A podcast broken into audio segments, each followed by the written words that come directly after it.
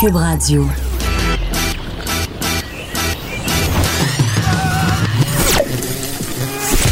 Pour elle, il n'y a jamais de mauvaise question. De 13 à 15. Les effronter. Avec Geneviève Peterson.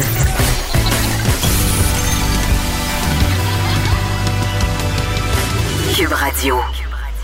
C'est vendredi, il fait beau, il fait chaud sur la terrasse de l'hôtel Château Laurier sur la Grande Allée à Québec où je me trouve en ce moment même. Il fait 42 degrés, ça n'a aucun sens.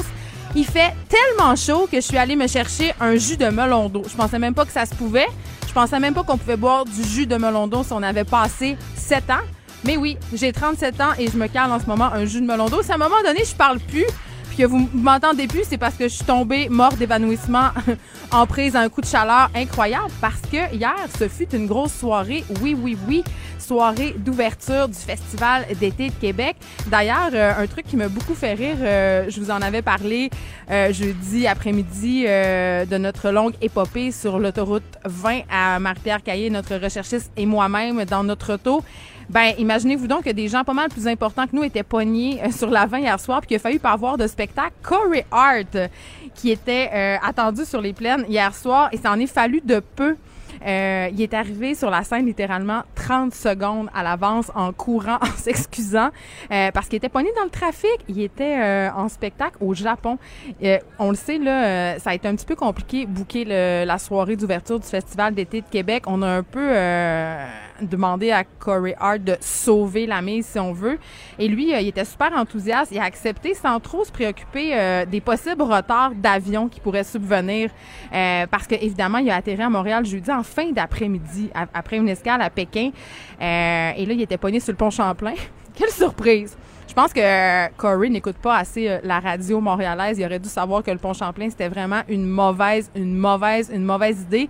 Euh, ça l'a forcé à annuler des entrevues. Il y avait un hélicoptère, qui, un hélicoptère pardon, qui l'attendait à Saint-Hubert pour qu'il puisse se rendre plus rapidement à Québec. Mais il a choisi son char. Est-ce que. Moi, moi c'est ça que j'aurais voulu savoir. Pourquoi? Est-ce qu'il était écœuré d'être dans les airs? Est-ce qu'il était écœuré d'être dans un avion? Peut-être. Toujours est-il qu'il est arrivé et il y avait foule. Et ça, euh, c'est quand même intéressant parce qu'on sait qu'il s'était produit, euh, ça fait pas longtemps, là, au centre Vidéotron à Québec. Donc, les gens avaient quand même émis certaines réserves. Ils s'étaient dit, est-ce que vraiment euh, le monde a envie de revoir Corey Hart une seconde fois en moins de six mois à Québec?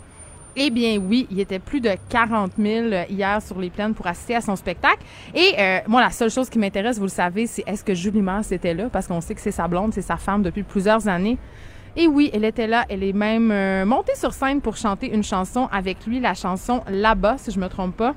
Ça devait être un moment épique et les gens ont beaucoup applaudi quand elle est arrivée. On les comprend. Never forget Julie Moss. Elle est encore la reine de toutes, selon moi. Billy, je te veux dans ma vie, je l'oublierai jamais. Donc voilà, grosse soirée hier. Euh, est-ce que nous, on est allé au Festival d'été assister à des spectacles? La réponse, c'est non. Avec les gens de Cube Radio, on s'est plutôt euh, rendu euh, dans un restaurant de la vieille capitale où nous avons consommé moult bouteilles de vin, je dirais ça. C'est peut-être la raison pour laquelle je bois un jus de melon d'eau en ce moment. Je dis ça, je dis rien. Euh, et évidemment, euh, deux œufs bacon sont venus à ma rescousse euh, avant l'émission juste pour que je puisse justement être capable de toffer deux heures. Donc, c'était ma tranche de vie festival. Hier, on s'est entretenu avec le policier de Longueuil, Ghislain Vallière, à propos, évidemment, de cette opération policière qui a eu lieu à Longueuil, un démantèlement de réseau de stupéfiants où on a aussi découvert malheureusement un, réseau de trafic humain. On s'est entretenu longuement avec Monsieur Vallière et on a fini par parler euh, de l'été, euh, de cette période critique enfin euh, au niveau des jeunes parce que c'est prouvé là, le nombre de fugues augmente assez dramatiquement l'été. Puis c'est assez logique, c'est assez compréhensible. Les jeunes veulent faire le party, ils veulent être libres euh, et ils peuvent être tentés souvent parce qu'on sait que l'adolescence là, c'est un moment quand même assez difficile pour plusieurs euh, jeunes. Il y a des conflits avec les parents. Euh, souvent ça se passe mal et ils peuvent être tentés de partir de la maison sur un coup de tête ou parce qu'ils ont rencontré des mauvaises fréquentations. Et euh, ça a attiré mon attention parce que la presse euh, diffusait euh, hier euh, le portrait d'une jeune fille euh, qui est disparue depuis le 18 juin dernier. Donc, ça commence à faire un petit bout. Son nom, c'est Amélie Ruet-Gagnon. Elle a 16 ans. C'est une adolescente de Laval et elle manque à l'appel depuis plusieurs jours déjà. On craint pour sa sécurité, évidemment. On connaît pas trop le contexte, mais j'avais envie un peu qu'on qu'on donne son signalement. Si vous avez de l'information, euh, si vous savez où elle se trouve, euh, si vous l'apercevez, hein, vous pouvez transmettre cette information-là de façon totalement confidentielle. On s'en est parlé hier avec M. Vallière. Les policiers sont là pour aider, sont pas là pour condamner. Donc, si vous êtes ami avec cette jeune fille-là, si vous avez de l'information sur elle, ça va pas vous retomber dessus. Là, vous pouvez appeler la ligne info euh, 450-662-INFO, donc le 450-662-4636, ou carrément appeler le 911 en mentionnant le numéro de dossier euh, que vous pouvez euh, retrouver sur la page Facebook de Cube. On ira l'indiquer c'est important euh, de faire notre part parce qu'on le sait, hein, le réseau euh, qui a été démantelé à Longueuil, euh, c'est à la suite de témoignages de citoyens. On est important, on peut faire la différence. Souvent, on a tendance à penser que ah, c'est pas nos affaires ou on pense peut-être apercevoir cette jeune fille-là puis on se dit, hum, je suis pas sûre que c'est elle. C'est mieux d'appeler. Les policiers vont faire les vérifications nécessaires. Euh, vaut mieux prévenir que guérir. On souhaite la meilleure des chances à sa famille. C'est une période excessivement difficile, on se l'imagine, pour eux, euh, ne pas savoir où est notre enfant. Et comme on sait, souvent, la fugue, c'est un peu euh, une rampe de lancement vers le trafic sexuel. Il faut pas capoter, il faut pas généraliser. On se l'est dit hier avec le policier de Longueuil. C'est pas nécessairement tous les jeunes en fugue qui vont se ramasser à être exploités sexuellement, mais on s'entend que une petite jeune fille laissée à, eux- laissée à elle-même, la table est quand même mise. Là. Il faut faire, euh, il faut être très vigilant et ça serait bien qu'elle soit retrouvée en santé le plus vite possible. Je fais un petit retour sur euh, l'affaire des jardins. Tu sais, ça me, comme ça me touche personnellement, on dirait que j'ai envie de suivre ce dossier-là vraiment, vraiment, vraiment beaucoup. Mes données personnelles qui ont été, on se le rappelle, volées, hein, qui ont fuité comme ceux de environ 3 millions de Québécois. Et on apprenait qu'il y a une inquiétante note de service qui refait surface. En fait, il faut savoir que Desjardins ont une pratique euh, deux fois par année, soit à Noël et à l'été. La- L'administration de Desjardins fait parvenir à son personnel des notes de service. Ça s'appelle Autour d'une dinde pour celle de Noël et la note de l'été s'appelle Autour du barbecue. Moi, juste ça. On se demande qui a trouvé le titre de ces lettres-là, mais, mais peu importe. Euh, et cette lettre-là qui a été envoyée aux employés en décembre 2018, OK, donc ça fait quand même un petit bout. On parlait, en fait, euh, cette lettre-là, c'était des lignes de com pour les employés pour qu'ils puissent expliquer à leurs amis, aux membres de leur famille pendant la durée des festivités familiales du temps des fêtes, comment Desjardins traitait les données personnelles de ses membres. Donc, ce qu'on disait en fait, c'est que Desjardins utilisait les données pour aider les membres, les clients, en fait, utilisait les données à leur avantage et les donnait à personne d'autre. Et au même moment, on sait que s'ouvrait l'enquête, en fait, sur la fuite de données chez Desjardins. Donc, c'est une très, très drôle de coïncidence. Des journalistes ont demandé aux représentants de Desjardins, justement, si c'était euh, voulu, si déjà, à l'époque, il y avait eu vent de cette enquête-là. Et on parle ici d'une... Desjardins se défend, il parle d'une coïncidence. Moi, je trouve ça drôlement bizarre, qu'au même moment où on a vent qu'il y a une fuite de données personnelles. Euh, on émet un communiqué aux employés pour expliquer un peu ça va être quoi les lignes de com quant à la fuite de données chez Desjardins, comment on gère les données des membres, pour expliquer et rassurer euh, et les employés et les, et les gens qui les côtoient euh, sur comment sont gérées les données, sur à quel point Desjardins c'est sécuritaire. Je trouve ça très, très, très, très, très bizarre. Et c'est drôle parce que euh, j'ai des extraits de cette note de service-là. Et il y a un passage que je trouvais particulièrement ironique. Euh, ça va comme suit, ça dit notre approche est pas mal différente de celle des géants du numérique. Et là, évidemment, Desjardins fait allusion au Instagram et Facebook de ce monde. Euh, on sait que Facebook a été dans l'eau chaude justement parce que des données personnelles de plusieurs de leurs membres ont leaké par le biais d'applications douteuses ou encore ont carrément été échangées. Euh, Desjardins, ils disent ce qu'on veut, nous, contrairement à Facebook, c'est que les données soient utilisées pour aider nos membres et clients, que ce soit à leur avantage à eux, comme je disais tantôt, et à personne d'autre. Ben, gros échec. Gros échec ici, euh, Desjardins. Euh, on se rend compte que vous vous êtes comporté exactement comme les géants du numérique que vous dénonciez dans votre note de service. Je sais pas, là, on est l'été, j'imagine que la note autour du barbecue a circulé déjà auprès des employés de Desjardins. Je serais curieuse de savoir ce qu'elle contient, mais d'après moi, il y a pas mal euh, de boulettes de pointe concernant une certaine gestion de crise. Hein? La caisse populaire qui est de moins en moins populaire. J'ai envie de dire ça. Là, euh, je sais qu'il y a plein de personnes. Euh, on avait notre euh, collaboratrice environnementale, Maude Carmel. Euh, et là, je fais des sons dans le micro parce que je, suis aux prises avec des allergies, OK? Fait que capotez pas là, si je me racle la gorge parce qu'il y a bien du pollen à Québec et il n'y a pas de piton pour que vous puissiez pas m'entendre. Fait que soyez pas indisposés. Je suis désolée, là. Il va falloir que je me racle la gorge une coupe de fois. Donc, Maude Carmel, je disais, notre collaboratrice environnement qui est souvent avec nous, en fait, une fois par semaine. On, elle me parlait de mon voyage en Jamaïque la semaine passée. Puis elle me disait, Geneviève, j'ai calculé, ton voyage en Jamaïque, c'est 6000 km donc, tu devrais planter, en théorie, trois arbres pour racheter ton arbre. Tu sais, ça me fait un peu penser euh, aux billets, les indulgences qu'on achetait dans le temps pour s'assurer d'avoir une place au paradis. Les crédits carbone, c'est un peu ça. T'achètes ça pour moins te sentir coupable. En tout cas, dans mon livre à moi, c'est un peu ça. Puis je me, je me posais la question avec moi, je me disais, est-ce que c'est vraiment efficace? Puis aussi, tu la question quand même assez fondamentale à se poser, c'est si tout le monde se met à acheter des arbres pour compenser, est-ce que la Terre va avoir assez de place pour les accueillir, tous ces arbres-là? Euh, et j'ai fait mes devoirs, j'ai acheté mes trois arbres, même que je vais en acheter un supplémentaire parce qu'on l'a calculé, notre voyage à Québec pour venir ici euh, animer sur la terrasse euh, de l'hôtel Château-Laurier, ben théoriquement, il faudrait que je rembourse ça avec un arbre. Donc, euh, je m'engage, je vais le faire. Peut-être que mes boss vont me le rembourser, cet arbre-là. L'appel est lancé. Mais voilà, euh, il y a une équipe de chercheurs qui a calculé, en fait, qu'il y avait suffisamment de place sur la Terre pour les planter, ces arbres-là, et qu'en fait, ces arbres-là seraient capables d'absorber les deux tiers du carbone présent dans l'atmosphère.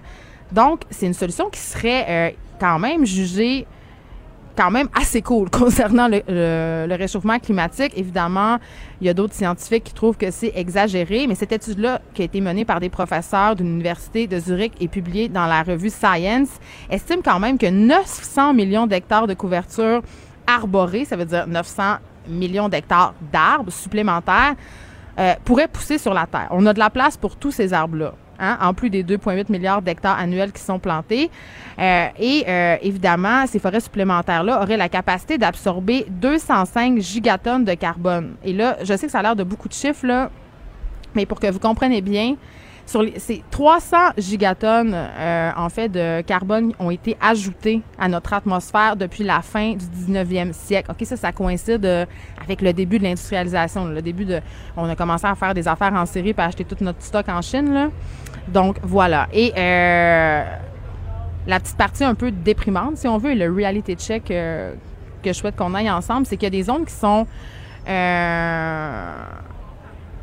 un peu plus à risque, si on veut, sont, sont dans six pays et on en fait partie. Et oui, la Russie, les États-Unis, le Canada, l'Australie, le Brésil et la Chine. Là, la Chine, on s'en doute pas. Là, puis j'en ai déjà parlé euh, quand je suis allée en Inde. Je capotais. Je me disais, hey, coudon, là, même si je composte, même si je prends ma voiture le moins possible, même s'il y a un petit maudit bouton Eco Drive sur mon char, euh, quand j'ai vu ce qui se passait en Inde. Puis, tu sais, je, suis pas en train de dire, oh mon Dieu, les Indiens font pas attention à leur environnement. Là, c'est juste qu'on a tous sacré les industries dont on veut plus chez nous là-bas. Euh, sont des milliards de personnes. Euh, ils ont pas nécessairement, euh, ils vivent dans, pour la plupart dans une très grande précarité. Et tout ce beau monde-là se cuisine ça au charbon à l'heure du souper. Il y a une espèce de fiume au-dessus des villes. Euh, tu peux quasiment plus respirer. Donc, c'est clair que c'est pas très bon au niveau des gaz à effet de serre et tout ça. Mais quand même, je voulais vous rassurer là, il y a de la place pour qu'on plante des arbres donc, on peut le faire et on peut le faire un peu partout. Ça coûte pas cher, 30 pièces trois arbres quand même. J'estime que c'est pas super. Et parlant d'environnement, euh, le déplacement en vélo est de plus en plus populaire dans les grandes villes. On le sait, là. Euh, peut-être que si Corey Hart était venu en vélo à Québec, c'est arrivé à temps. Mais c'est un moyen quand même qu'utilisent les personnes qui vivent dans des euh, villes où il y a une forte concentration euh, de gens et où il y a des problèmes de circulation pour se déplacer. Et là, à Montréal, depuis quelques temps, on a vu arriver les vélos de jump, en fait. C'est Uber qui a mis ça en place. Mais ça s'est pas fait sans désagrément l'arrivée de ces vélos-là parce qu'il y a des petits délinquants. Oui, oui, il y a des petits délinquants qui se laissent traîner, qui laissent leur vélo traîner carrément en pleine rue. Il y a des vélos qui sont retrouvés en plein milieu des rues.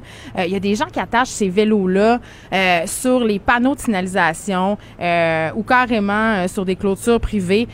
donc, c'est quand même assez problématique. Moins que dans d'autres certaines grandes villes, on est quand même assez civilisé à Montréal, mais il y a quand même des problèmes.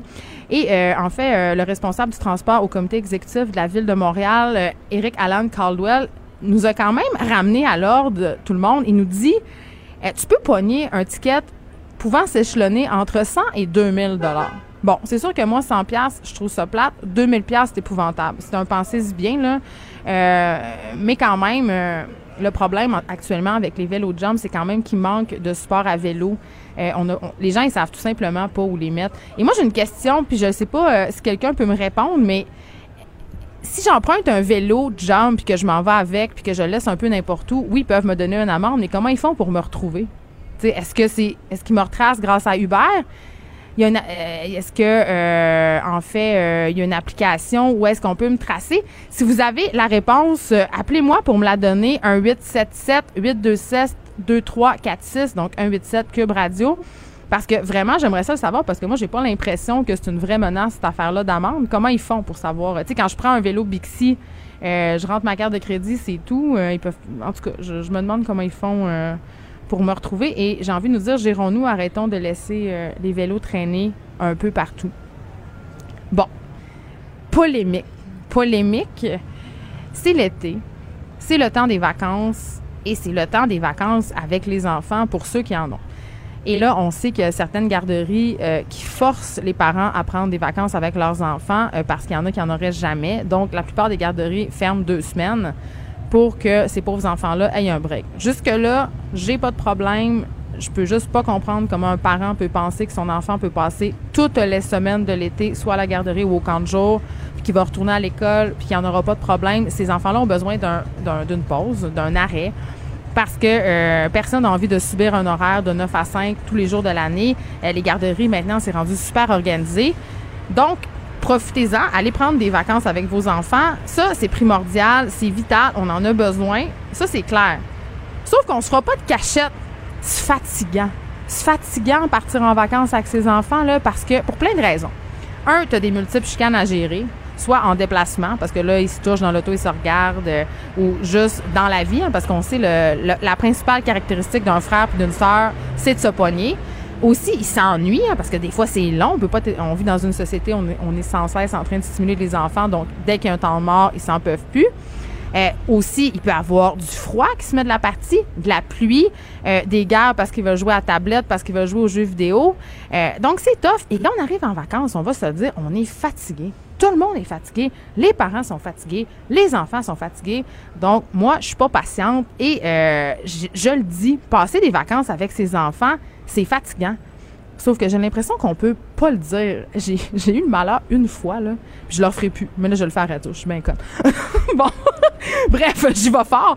J'ai eu le malheur une fois euh, de déclarer sur ma page Facebook que les parents devraient avoir le droit à une semaine de vacances en tête à tête pour chaque semaine passée avec leur progéniture. J'ai dit ça, puis c'était un peu une blague, OK? C'était un peu exagéré, on s'entend, là, c'est une figure forte. Je voulais juste dire que, dans le fond, je revenais de mes vacances avec mes enfants, puis j'étais brûlée, puis j'avais envie d'aller dans un resort une semaine avec mon chum. C'est tout. Sauf que là, écoute, l'escouade des mères parfaites, toi chose, est débarquée. Un peu comme la fois où euh, j'ai écrit La garde partagée, c'était le meilleur des mondes, hein, dans une chronique. Même affaire. Débarque sur mon wall, et là, ça y allait. Comment osais-je déclarer une telle chose? Parce que là, écoutez bien, les mères, on a juste un seul souhait, passer le plus de temps possible avec nos enfants. Là, si ça y allait fort, si je me plains de même, j'ai juste à faire moins d'enfants, j'ai juste à pas avoir d'enfants, je suis une mauvaise mère. Hey, minute, papillon, là. Sérieusement, je m'excuse, là. moi, pour vrai, j'en reviens pas de me faire dire que j'aurais pas dû avoir d'enfants, OK? Parce que j'exprime un sentiment, un sentiment légitime pour vrai, la fatigue. Je veux dire, ça me fait capoter cette non-avancée sociale, ça me fait capoter que l'image de la mère parfaite, on est encore pogné là-dedans. Je veux dire, on n'a jamais le droit d'être écœuré, on n'a jamais le droit d'être épuisé. je le sais qu'il y a plein de mères indignes, qu'il y a plein de mères ordinaires, puis qu'on est aussi tanné de cette culture-là de dire on est tanné d'être avec nos enfants. Mais moi, c'est pas ça que je dis. Je revendique mon droit à la fatigue. Je revendique mon droit de dire J'aime ça aller en vacances avec mes enfants. C'est fatigant. Arrêtez de me dire là, que toutes les mères jubilent à l'idée de passer l'entièreté de son temps avec ses enfants. Là.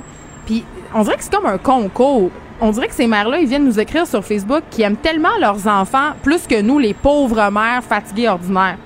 Excusez-moi, je suis un peu pompée, ça me choque. Mais euh, sérieusement, avec ce genre de commentaires-là, moi, on a, ça me fait réaliser qu'on n'a pas fait grand progrès depuis l'espèce de pseudo-révolution On est encore au même maudit stade. On exige tout des femmes, des mères en particulier, faut vraiment pas le dire qu'on est fatigué parce que, hey, avoir des enfants, c'est la chose la plus merveilleuse, puis ça devrait être suffisant pour combler chaque parcelle de mon être. Pour vrai, je suis juste vraiment tannée. Et je le sais, là, que je suis pas la seule à trouver ça difficile à passer tout l'été avec mes enfants parce que vous me l'écrivez. Vous me l'écrivez en privé que vous êtes fatigué, que vous êtes écœuré, puis que vous en prendriez volontiers une pause. Là, je parle des mères, mais les pères aussi, là. OK? Je, veux pas vous mettre de côté, là. Je sais qu'il y a des gars qui sont super impliqués. C'est juste parce que moi, je suis une fille, fait que je parle de mon point de vue. Mais moi, je partais en vacances avec mon chum, euh, puis lui aussi était brûlé, là. Il revenait, puis il était plus capable. Mais arrêtons de se dire que ces sentiments-là sont illégitimes. Arrêtez de dire que c'est inapproprié. Je le dis, là, j'aime ça prendre des vacances avec mes enfants. Je trouve ça le fun. Il faut le faire, et c'est, mais c'est fatigant. L'un oppose pas nécessairement l'autre. Tu peux aimer tes vacances, puis tu peux aussi avoir le droit d'aller dormir une semaine non-stop pour t'en remettre. C'est ça. Fait que délai avec ça, les mères parfaites d'Internet. On s'arrête un peu. On revient dans quelques instants. Geneviève Peterson, la seule effrontée qui sait se faire aimer. Jusqu'à 15, vous écoutez Les effrontés.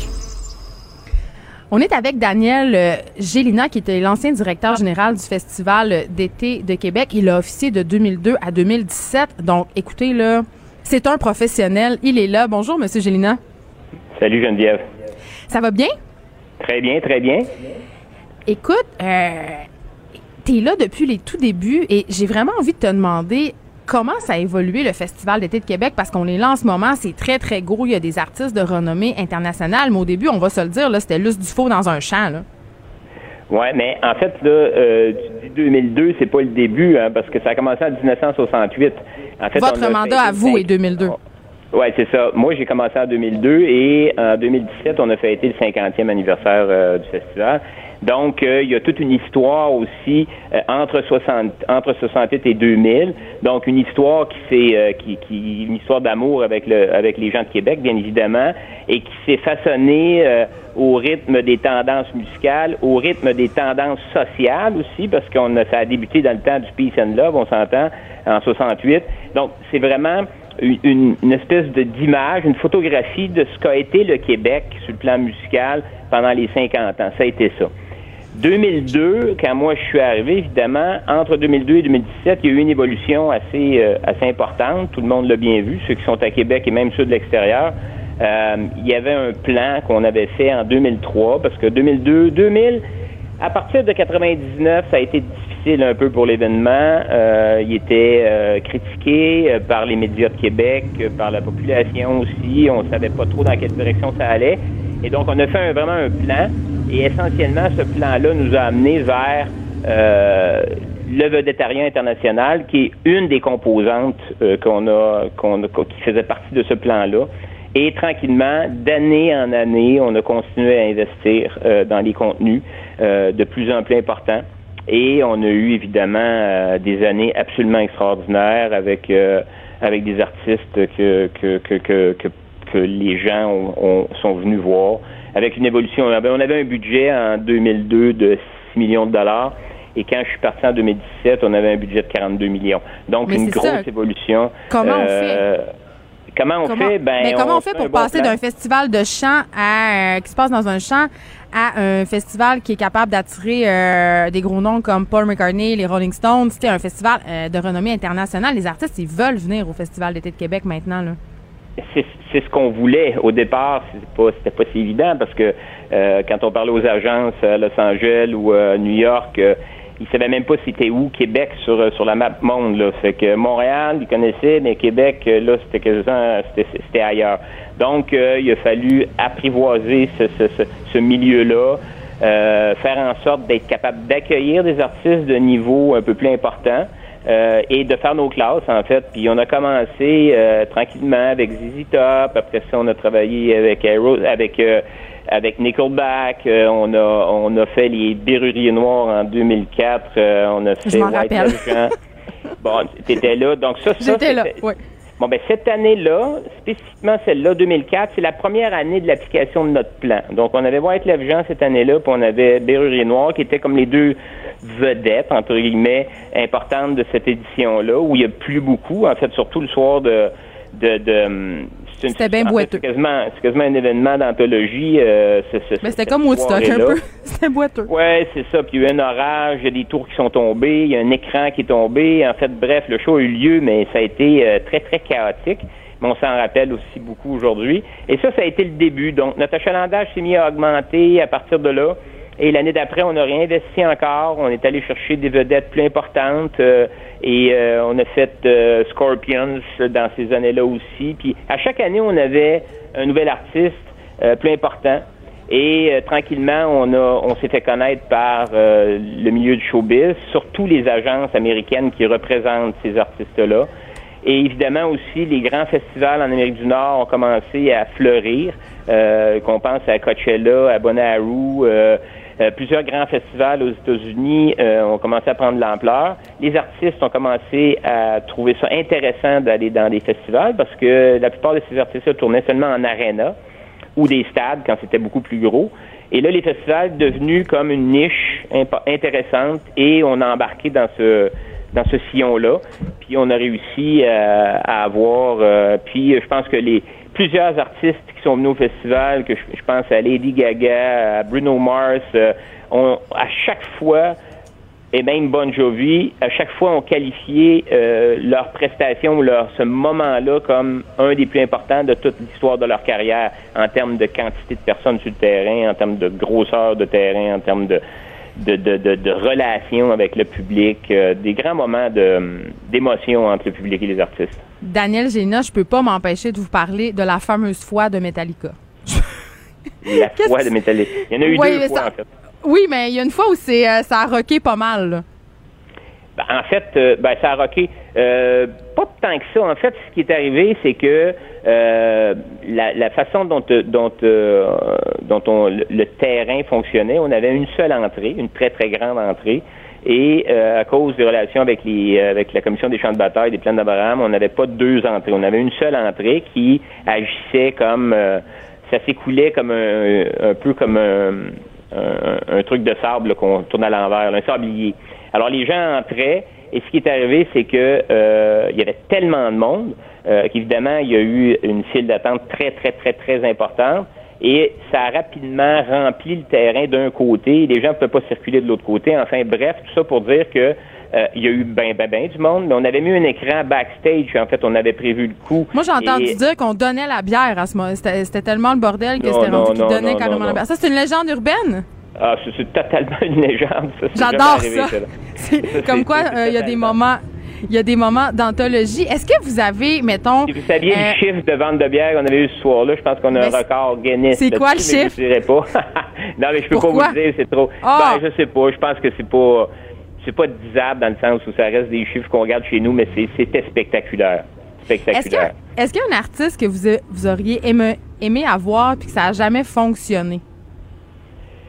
Ben, en fait, il y en a plusieurs qu'on a eu, qu'on a toujours espéré faire, puis qu'on a fini par faire. Les Stones, euh, écoutez, euh, jamais on aurait pu même penser, imaginer ça en 2002, 2003, 2004, de dire qu'un jour on ferait les Rolling Stones, parce que ça avait quasiment pas de sens de penser ça. Finalement, on l'a fait. Euh, on a fait Elton John, on a fait plusieurs artistes que, en fait, je dirais que 90% de nos souhaits ont été réalisés.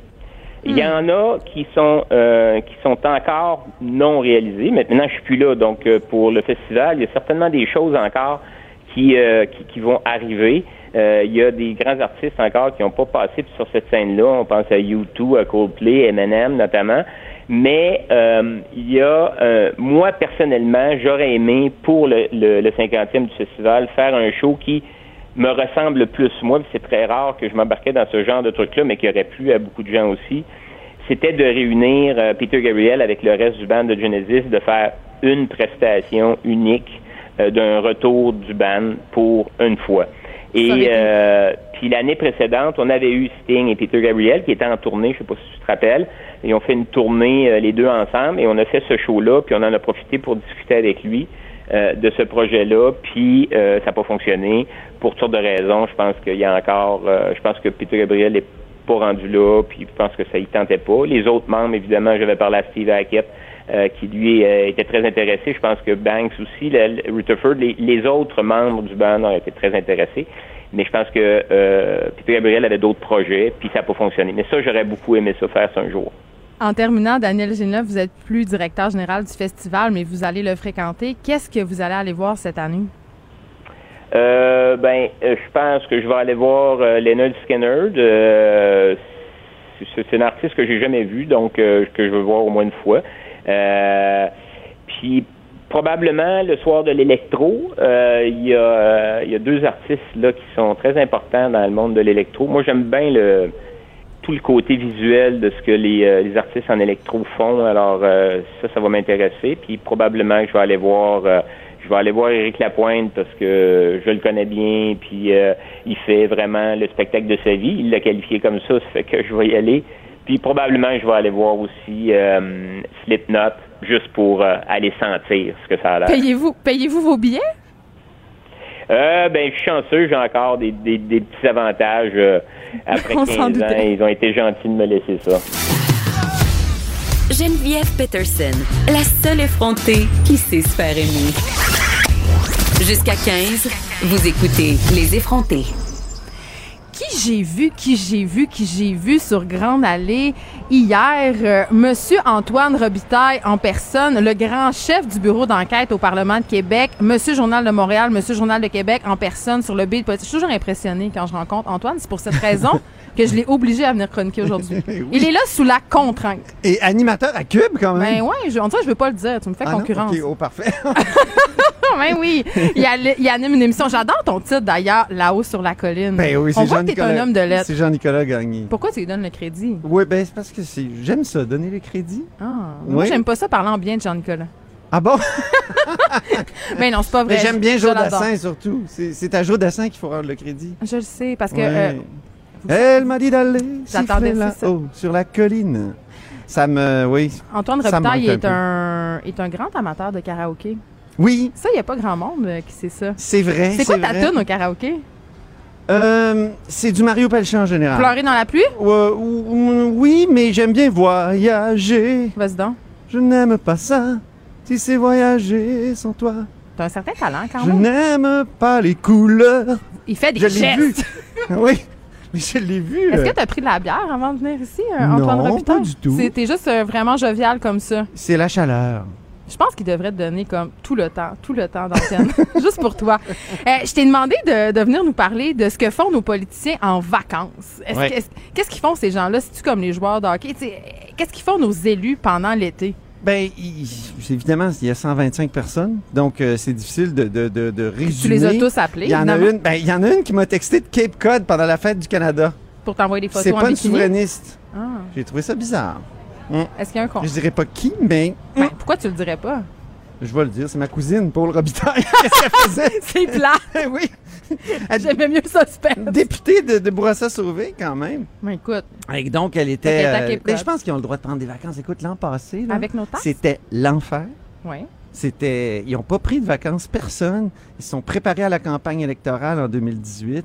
Donc, là, c'est des vacances vraiment méritées d'été. Il y a eu les vacances des fêtes, mais euh, c'était un peu stressant parce qu'il y avait des, des, des, postes à pourvoir, il y avait toutes sortes de choses à faire, des commissions parlementaires à préparer. Donc, ils ont eu des, des ils ont eu des demi-vacances. Là, ils ont le droit de les avoir, leurs vacances payées en ben, même je taxes. Ben, je comprends. Ils travaillent très fort, les élus. Moi, j'ai un grand respect euh, pour eux.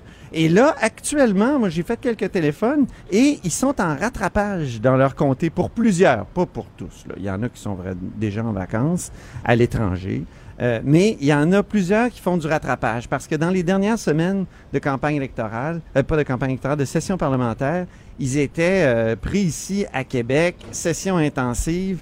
Donc, il y a plusieurs personnes qui voulaient les rencontrer dans leur comté. Donc, ils ont raté les, vendredis et les lundis. Hein. Les députés, habituellement, sont trois jours à Québec. Mais pendant la session intensive, ils sont là les, seulement les lundis dans leur comté. Puis, Euh, là, cette fois-ci, ben, Simon Jolin Barrette, euh, le leader du gouvernement, voulait que ça roule. Et donc, il a pris les lundis aussi. Simon Jolin, on l'aime dessus. Ah, ben écoute, c'est un homme efficace. Oui, entre autres. Oui, oui, c'est ça. Mais c'est drôle parce que dans son livre qui s'intitulait J'ai confiance. J'adore ça. Oui. Il disait qu'il était contre la langue de bois. Il ah. faudrait que je retrouve le passage. On devrait lui lire. Ouais, je lui ai lu en ondes. J'adore ça. Les... Après les premières entrevues où il parlait comme un robot, là, j'ai dit est-ce que Monsieur Jean Morel, vous l'écoutez ce que vous avez écrit vous-même? Écrit vous-même dans votre livre, tu sais, la langue de bois, le cynisme, tout ça.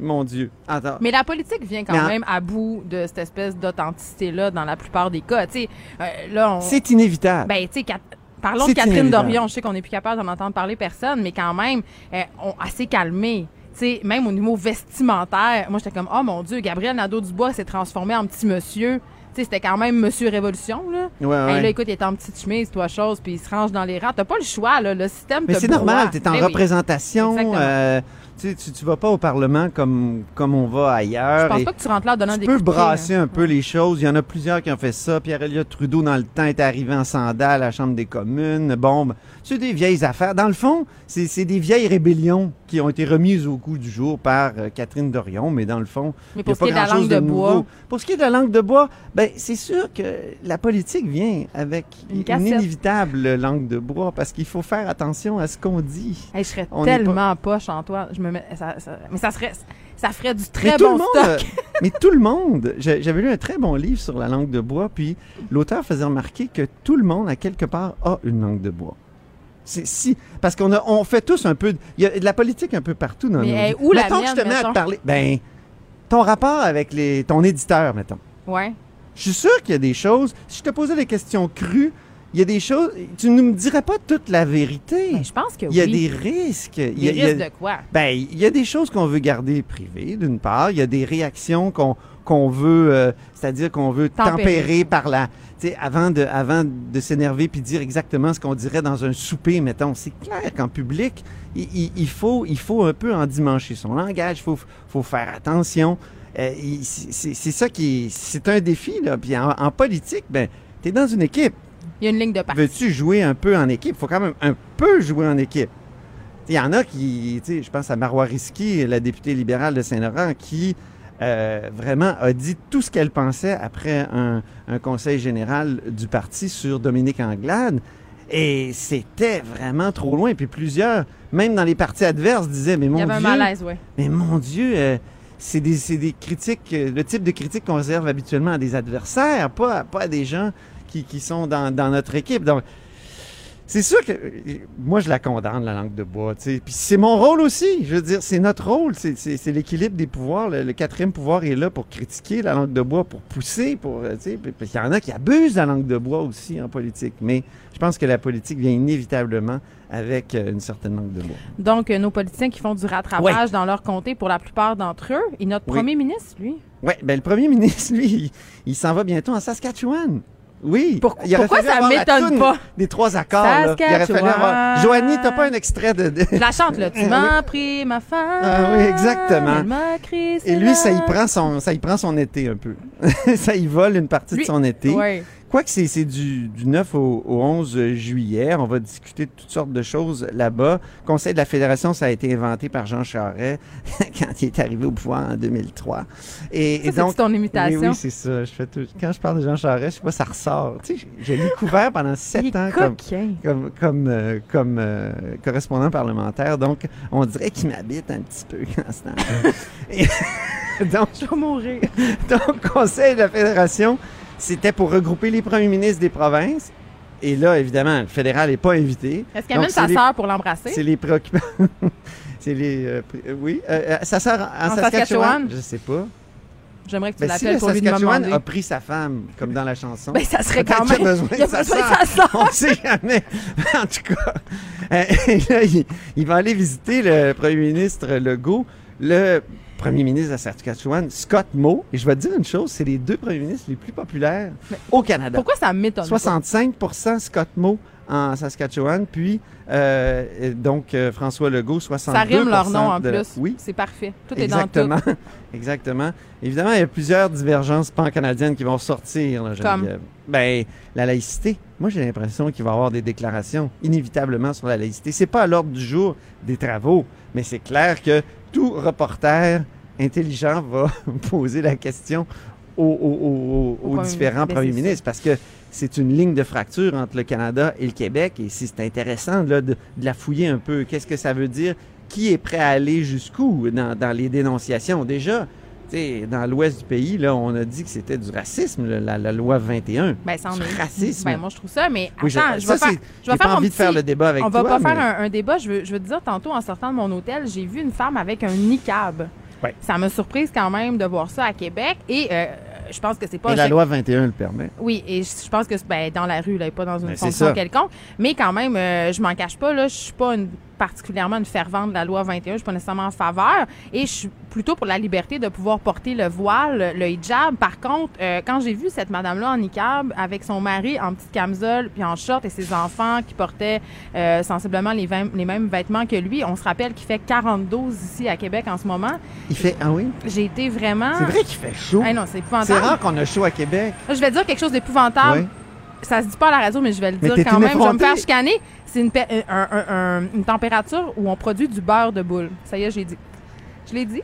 Alors, cette madame, en- cette madame en niqab devait en produire vraiment une grande quantité. Et j'ai eu une petite pensée et j'étais là, est-ce que c'est raciste de trouver que ça n'a pas de bon sens? Il, il, il est pas revenu du beurre de boule encore. Mais c'est une- j'ai le droit, je suis autrice, je peux, je peux dire, je peux faire des expressions comme ça. absolument. Exactement. Donc j'ai vu cette madame-là en niqab et j'ai eu des pensées euh, que je qualifierais peut-être d'intolérantes. Je sais pas. Je savais pas comment comment me gérer. Ben, c'est du bon sens, je pense. C'est sûr Mais que quand il fait droit, chaud et on s'habille énormément et on se couvre, euh, tu sais, euh, il y a certains hipsters qui portent encore leur tuc, là, mais je veux dire, euh, Vraiment? oui, j'en ai vu hier. T'as-tu pris des photos? Non. Je te demandais, quand je t'ai vu sur la rue hier, je- un peu en niaisant, je, je te demandais, coudon, euh, tu sais, c'est-tu comme les joueurs de hockey, les politiciens qui passent leur été Ouais. à jouer au golf, ils font-tu autre chose? Ben, euh, ta question est intéressante, puis euh, je sais pas, en fait. Je, je- je pense qu'ils font beaucoup de festivals, puis après ça, ils prennent des vacances en famille, puis ils font toutes sortes de choses, donc c'est difficile à dire. Mais je voulais, je voulais te soulever euh, une innovation extraordinaire à Québec, un regroupement d'affaires à vélo. Ah! Je trouve ça tellement le fun. Pas et, moi. et je vais y participer le 10. Ah, ok, est-ce que c'est vraiment le fun? Parce que c'est une alternative au maudit tournoi de golf. Ouais, ok, c'est Où pas il peu. fait bon exhiber sa tannée. Mais moi, je Là, là, Le, vélo, c'est parce que c'est comme rendu une sec. Là. Tout- tout- tous les hommes en haut de 40 ans font du vélo à bien spandex. oui, ça on, a notre, on a notre. Oui, tu sais qu'il y a une expression pour ça. C'est quoi? Les mamilles. Middle-aged man in lycra. Hein? en français, c'est les, ah, euh, euh, les hommes. Attends, les hommes. Oui. On les- n'a pas besoin de le dire en France. Ah non, non, en français, c'est très bon aussi. À- les, les Hamel, je pense. Les Hamel. Ça fait. Parce que c'est comme un, un patronyme au Québec, donc c'est drôle. Alors, je vélo? suis un Hamel. Oui, oui, je suis un Hamel. Écoute, je suis un Hamel assumé. Écoute, ça fait on, ça fait ça fait sept ans maintenant que, que je suis, j'ai des bonnes habitudes. Pourquoi de t'es pas venu avec tes petites shorts en spandex? Ça, c'est ma, ma question. Non, mais pas au bureau. Pas au bureau, tu sais. euh, c'est- ma limite laïcité sportive, si tu veux. je les porte en dehors des heures. Mais, euh, mais c'est ça. Rapidement, il nous reste deux minutes. Mais c'est Antoine ça. Robitaille, moi, je vais y aller. Là, tu veux me parler du troisième lien? Je veux te parler du troisième lien. Ça n'a pas de maudit bon sens, cette histoire-là. Euh, c'est l'annonce la plus absurde du gouvernement. Et le 27 juin, on a entendu dire euh, par le ministre Bonnardel que ce serait un tunnel. Ben oui, je sais bien. Mais, Il a puis pas voulu tunnel- nous donner- Un tunnel qui, s'en- qui, qui part un peu d'un- dans une petite campagne. C'est pas nécessairement bien situé, cette affaire-là. En tout cas, moi, c'est ce que j'ai compris. Il y a des terres agricoles. Ben, c'est ça. Puis- C'était bien drôle de- d'entendre le maire de Lévis hier nous dire que euh, de toute façon, il n'y aurait pas d'étalement urbain parce qu'il y a la commission de protection des terres agricoles. Hey! euh, c'est parce que déjà, là où il va sortir, il va falloir dézoner. Ben, c'est déjà un problème. Mais en plus, les coûts. On connaît pas les coûts. Mais là, il parle de 4 Monsieur n'a pas voulu mais... s'avancer. Mais Oui. là, on a deux exemples d'actualité là, qui nous permettent de dire que les coûts vont être astronomiques. Ben, Le pont Ch- Samuel de Champlain, 3,4 km, 4,5 milliards. Hein? Puis ça, c'est pas sous-fluvial, c'est surfluvial. Non, c'est Hein? clair que. Après ça, projet d'allongement de la ligne bleue, 5,8 km, 5,8 euh, euh, 5,8 milliards. Hein? Mais C'est qui a calculé un enfant de 7 ans?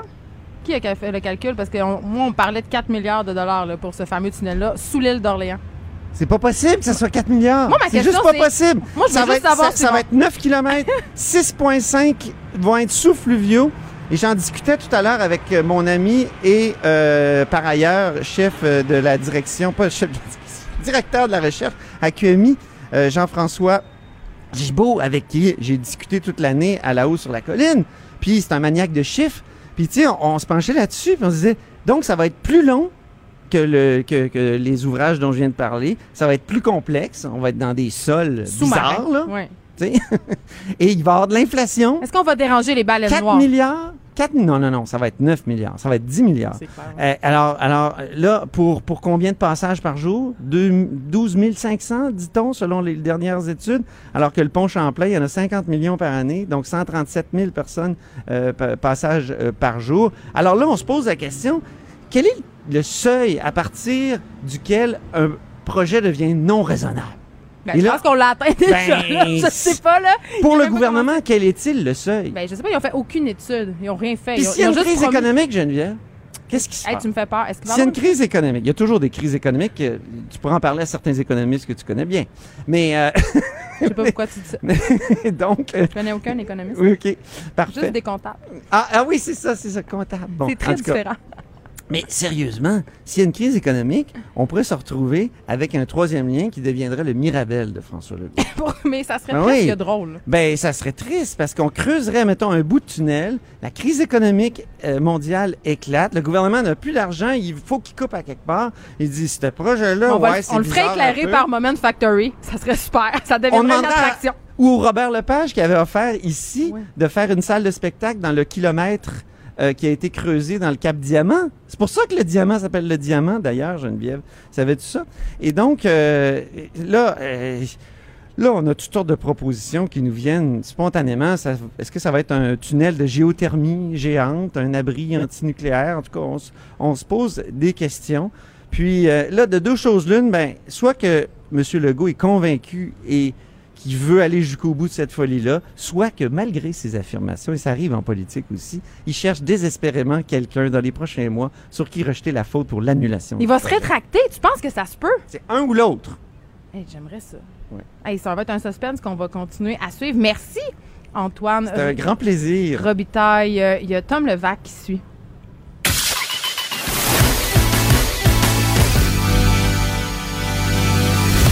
Elle a du mordant. Et aucun règlement municipal ne l'interdit. Geneviève anime les effrontés. Cube Radio.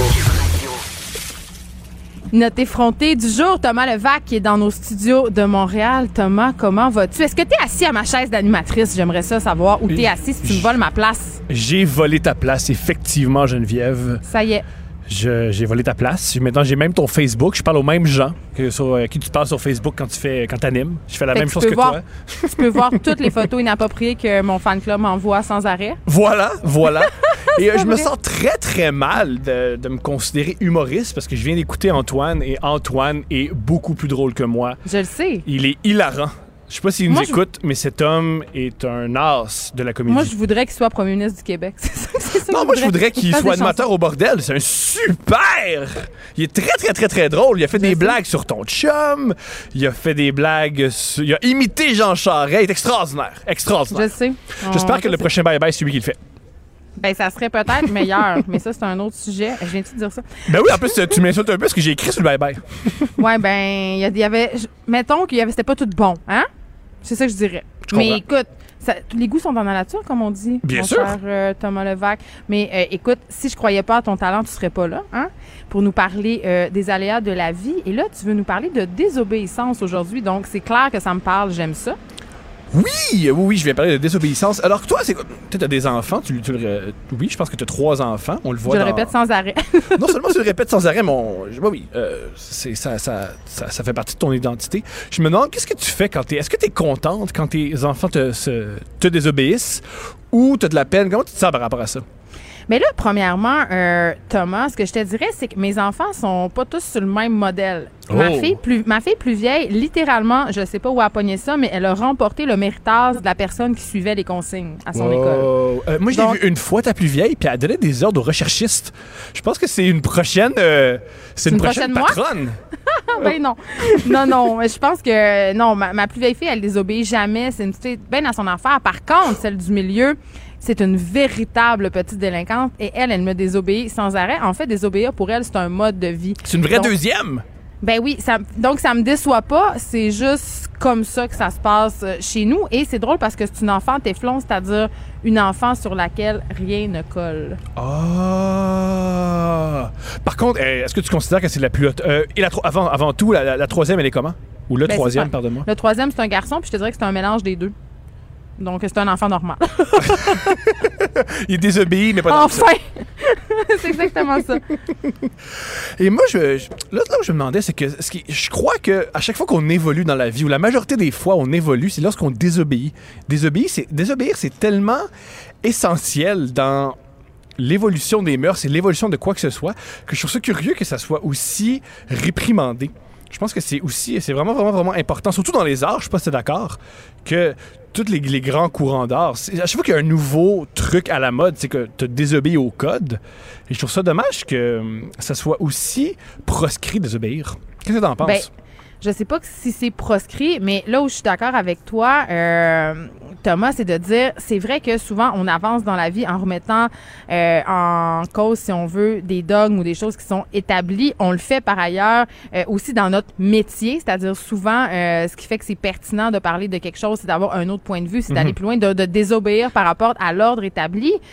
Par contre, il y a des désobéissances qui sont plus graves que d'autres. C'est sûr, là, tu viens de parler des, des courants artistiques et tout ça. Euh, même des révolutions, euh, tu sais, si on parle, si on pense entre autres à la révolution tranquille, à la révolution féministe ou à des révolutions qui sont carrément plus physiques, tu sais, qui sont, tu sais, en, Amérique du Nord, on fait la révolution assez soft, là, c'est pas comme en Très, Amérique très, latine très, où- il y a des coups d'État, là. Ou à Hong Kong en ce moment, là, où les, les gens Oui. sont dans les rues depuis des semaines. C'est ça. Mais on n'a pas, on dirait, cette culture-là de la désobéissance au Québec. Bon, tu- Moi, ben, je euh, le sens pas tellement. Moi, je, je crois, je crois, je crois l'inverse. Il me semble au Québec, on, on- on désobéit très, très, très. ben, je veux dire, on l'a vu en 2012, il y a une, désobéissance, une désobéissance civile qui a mis le gouvernement dehors. Ben, ça fait longtemps. C'est quand même. Ça faisait longtemps. C'est ça que je veux dire. C'est que c'est pas dans notre culture. Je trouve pas qu'on est. euh, par exemple, si on pense à la France, les Français sont très revanchards. Ils sont toujours en train de manifester. Ils sont toujours en train de se plaindre de l'ordre établi. Je- on dirait que nous, je trouve. Ben, c'est peut-être des grosses généralités que je suis en train de faire, mais du moins, c'est l'impression que j'ai. On dirait que culturellement, on, on est moins. On est moins prompt à, la protestation. Ben, on désobéit beaucoup plus que les Américains puis le reste du Canada. Oui, ça, je, Ça, on les- on- ça, je suis assez d'accord. Ça, on les clenche. Peut-être qu'une des raisons pourquoi on désobéit autant, c'est qu'on gagne jamais de Coupe Stanley. Fait que c'est la seule manière d'aller dans les rues puis casser les vitrines. C'est qu'on sait que le Canadien va jamais gagner. Fait qu'on se dit, c'est quoi, aujourd'hui, on va désobéir. On... Les frais de scolarité, let's go. Ben, les frais de scolarité. euh, moi, ça me. Écoute, je, vais t'avouer que j'ai marché dans la rue. Mhm. J'ai tapé sur des casseroles avec mes enfants.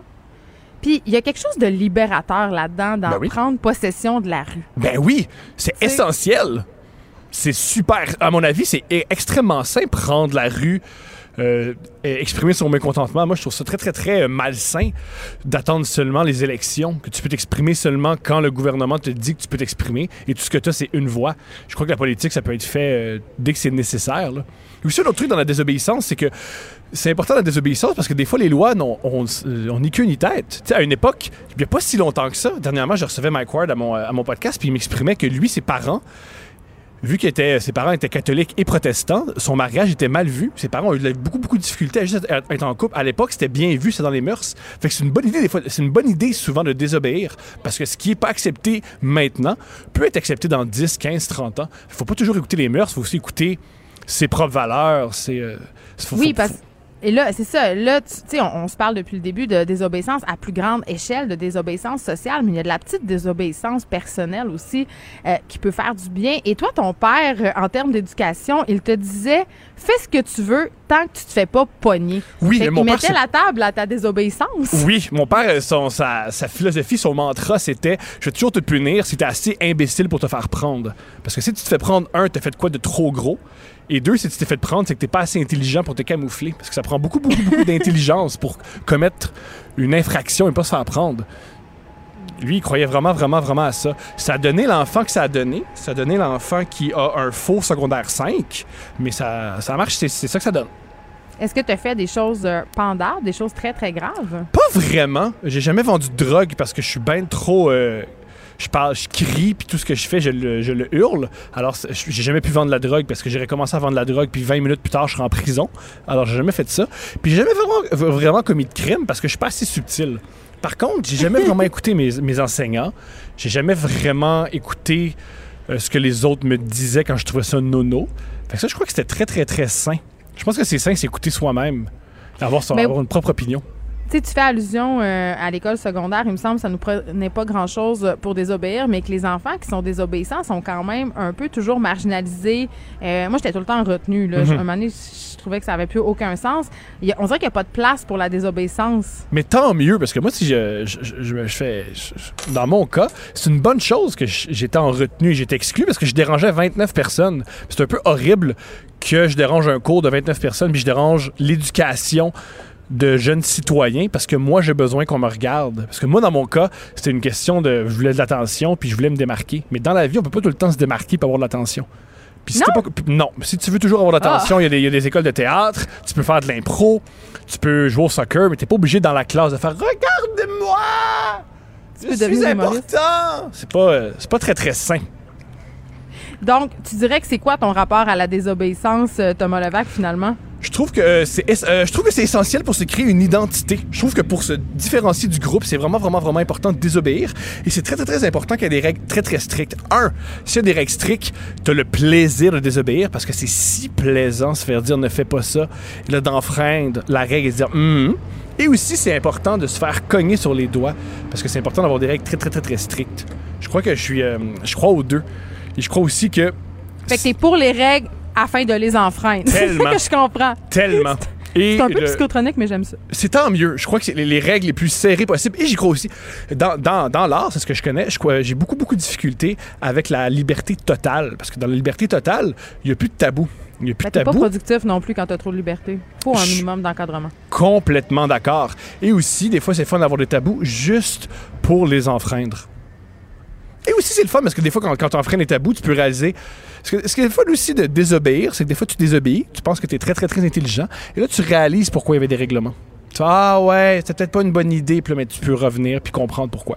Ouais, c'est comme quand la fois où mon père m'avait interdit de faire des pirouettes dans le salon, puis que je l'avais pas écouté et que là, euh, j'étais atterri les deux pieds dans la porte vitrée du meuble de TV qui avait éclaté en 12 milliards de morceaux. Est-ce que tu t'es fait mal? non, mais je me suis fait vraiment beaucoup chicaner par mon père Ah, mais ça, c'est pour des raisons, euh, c'est pour des raisons financières, c'est correct. C'est pas grave, Ben, ça. financière et euh, au niveau de la sécurité. Écrivaine, Blogueuse. scénariste et animatrice. Geneviève Peterson. La Wonder Woman de Cube Radio. C'est l'été et là, j'arrête pas de le dire, il fait 42, donc qu'est-ce qu'on a envie de faire? On a envie d'aller se baigner et je vais vous avouer quelque chose dont je suis pas fière. Ça m'est arrivé à de nombreuses reprises euh, de m'empêcher d'aller me baigner, euh, en fait de me mettre en maillot de bain devant des personnes parce que j'étais complexée de mon corps, parce que ça me tentait pas de me promener en maillot de bain, euh, soit à la piscine devant des gens que je connaissais pas, euh, soit carrément devant des amis, des filles que j'estimais mieux faites que moi. Ça me complexait. Euh, c'est fini ce temps-là pour moi et c'est aussi fini pour Anne-Marie Duprat, humoriste, qui est allée, qui est là, qui est allée d'un statut Facebook incendiaire hier euh, à propos de sortir son mou au soleil. Ben oui, il faut sortir son mot au soleil, Geneviève, pourquoi pas. Tout comme toi, là, j'ai tellement euh, fait des faux pas là, de je, je sors pour la piscine puis je retourne chez nous, là, puis à un moment donné, j'ai décidé que c'était assez. Ben oui, parce que il y a sortir pour la piscine puis retourner chez soi, mais il y a aussi d'autres tactiques qu'on déploie, c'est-à-dire euh, enlever son linge vite, vite se garrocher dans l'eau puis tout de suite en sortant se mettre un t-shirt ou une paire de shorts ou ce fa- le fameux parero là. Le Puis là, on se-. Puis là on se parle même pas du tankini là. On se parle même pas du Ah, tankini non, là. non, écoute, moi, moi là, j'ai eu tellement de relations nocives avec mon corps, euh, une grande partie de ma vie. Puis à un moment donné, je me suis dit, là, il faut, il faut vraiment que ça arrête, parce que ça va pas s'améliorer. J'ai 46 ans, puis de la façon que ça marche la gravité, puis que ça marche la vieillesse, ça ne s'améliorera pas. Puis à un moment donné, j'ai décidé que la plus importante dans ma vie, c'était moi, c'était pas les autres et leurs opinions. Mais c'est difficile. Puis quand j'ai écrit mon statut Geneviève, là, j'ai hésité, je l'ai réécrit, je l'ai effacé. À un moment donné, je me suis dit, mais tout le monde s'en fout, Anne-Marie, de tes complexes. Je m'attendais zéro à ça, mais avec ce que je fais avec le progestérone, je le sais que quand je fais des euh, des petites montées de lait comme ça, il y a des femmes à qui ça fait du bien. Fait que je me suis dit, garde, Anne-Marie, assume ton mou, assume ton gras, assume ton mou euh, qui pend. Puis vas-y. Et la réaction m'a tellement ravie parce que le nombre de femmes qui m'ont écrit me dire merci, je me sens moins seule. Merci, moi c'est pareil. Puis aujourd'hui, tu me donnes le goût d'y aller à la plage ou à la piscine. Puis je me dis, plus on va le faire, plus on va le dire.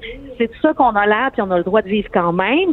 Moins ça va être difficile d'aller à la piscine sans son paréo. Puis la fille qui veut le mettre son paréo, grand bien lui fasse. Elle peut, ben oui, elle peut.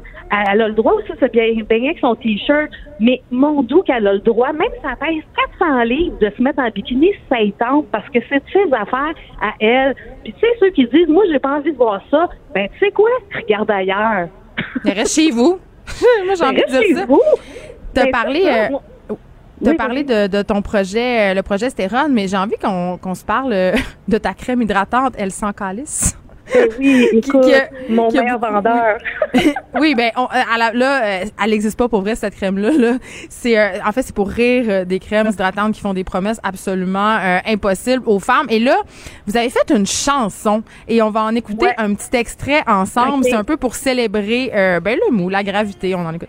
Ben oui. Une boudeuse. Il y en a même qui coupent leurs lèvres d'en bas pour faire plaisir aux petits gars. Je lui ai dit montre ton beau sourire, ce sourire qu'il faut blanchir. Attends pas qu'elle monte ses dents, c'est pour elle qu'il y ait du sang. Elle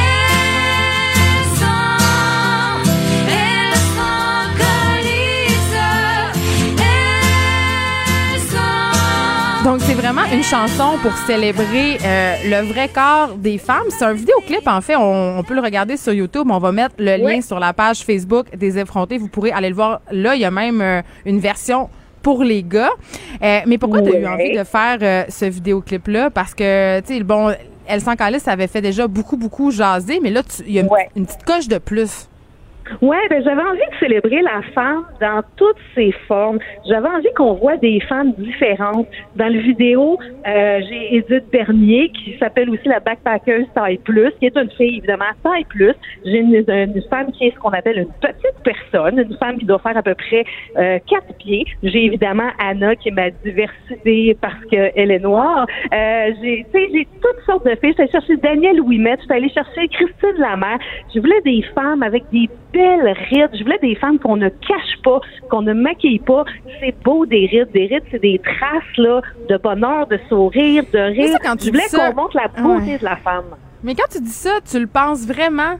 Parce que, tu sais, moi aussi, je suis dans un discours d'acceptation, puis je me dis, les rides, eh bien oui, c'est les marques de la vie. On est chanceux de vieillir puis de pas être malade, puis les vergetures, c'est les marques de la grossesse, puis le gras, c'est pas grave, mais tu sais, il y a pas une petite voix au fond de toi qui a de la misère à vivre avec ça. T'es vraiment en paix avec tout ça pour vrai, là. Ah, bien écoute, je te mentirais pas qu'il y a des jours que je trouve ça plus tough que d'autres. C'est un travail quotidien c'est sûr que c'est un travail quotidien. Sauf que je me rappelle des choses de temps en temps, comme aujourd'hui, si je regarde des photos de moi il y a 10 ans, je vais dire, mon Dieu, que j'étais belle. Il y a 10 ans, je me trouvais tellement laide. Puis je sais que dans 10 ans, ça va être pareil. Fait que plutôt que me trouver belle aujourd'hui dans 10 ans, j'ai décidé que j'allais me trouver belle aujourd'hui, aujourd'hui. C'est pas facile tous les jours, mais c'est le seul corps que j'ai. J'en aurai pas d'autre. Puis jamais je vais me mettre au régime, je vais me mettre à faire du sport. Ça n'arrivera pas. Je vais arrêter de me mentir. Ça n'arrivera pas. It's just going down. Fait que, euh, qu'est-ce que tu veux que je fasse? Et, là, euh, tu parlais tantôt des réactions qui ont été nombreuses à ton statut. Tu as même changé ta photo de profil pour mettre une photo de ton mou de vente. Et euh, ce matin, tu en as rebarré une couche. Tu, tu nous confiais en fait euh, qu'il y a des gens qui t'ont écrit pour euh, parler euh, du corps des femmes, c'est-à-dire les femmes qui se montent, tu sais, les femmes dont on voit, je sais pas moi, les nipples à travers leur linge ou les crop tops. les gens ont encore cette conception que ce sont des filles qui ont pas de modestie, qui, qui se respectent pas. On est encore là-dedans. Ah, tout à fait. Ce matin, je me suis poignée avec des, des Américaines, en fait, parce que je suis sur un groupe de, de cricket, là, pour les, les madames qui connaissent cricket, c'est une machine avec laquelle on fait plein d'affaires très crafty. Puis il y en a une qui était toute fière de montrer un panneau sur lequel s'écrit en anglais lève tes mains par en haut, touche tes orteils en penchant par en bas. S'il y a du linge qui bouge, va te changer. Si on voit de la peau, va te changer. Mais Là, il y a plein de madames qui disaient Ah, c'est fantastique, tu peux-tu me donner le, le truc, je vais le faire moi aussi. Puis là, il y a une fille qui a fait Mais vous comprenez que c'est un peu du body shaming que vous êtes en train de faire. Puis moi, c'est ça que je leur ai dit. J'ai dit c'est une façon un peu nocive et toxique de dire aux enfants, faut surtout pas montrer la peau. Puis j'ai dit, ça fait pas un beau rapport au corps à ces gens-là. Je dis pas que les enfants devraient se promener tout nus à 8 ans, mais il faut pas, dès cet âge-là, commencer à leur dire cache ta peau parce que c'est vraiment mal de montrer ta peau. Puis je me suis pognée avec les madames, puis à un moment donné, je me suis fait dire toutes sortes d'affaires épouvantables que évidemment, ça a commencé par j'imagine que t'as pas de fille, puis j'ai fait ben non, j'en ai deux. Parce qu'évidemment, si je oui. dis ça, c'est sûr que j'ai pas de fille. Mais à un moment donné, je me suis tannée, puis je suis partie. Mais j'ai j'ai essayé d'être polie avec eux, puis de leur dire, vous savez, il y a un processus qui s'appelle l'évolution. On disait ça il y a 20 ans aux petites filles, mais aujourd'hui, on est en 2019, on dit aux petites filles, regarde, essaye donc d'être bien dans ta peau, puis c'est pas vrai que toi, t'as pas le droit de montrer ton nombril, puis que si tout le monde, t'es une prostituée. T'sais, il faut arrêter de, de, de dire ça aux filles, parce que c'est ça qui fait qu'on a peur de s'habiller aussi, qu'on se sent tout le temps comme des guédailles juste parce qu'on a mis une mini-jupe.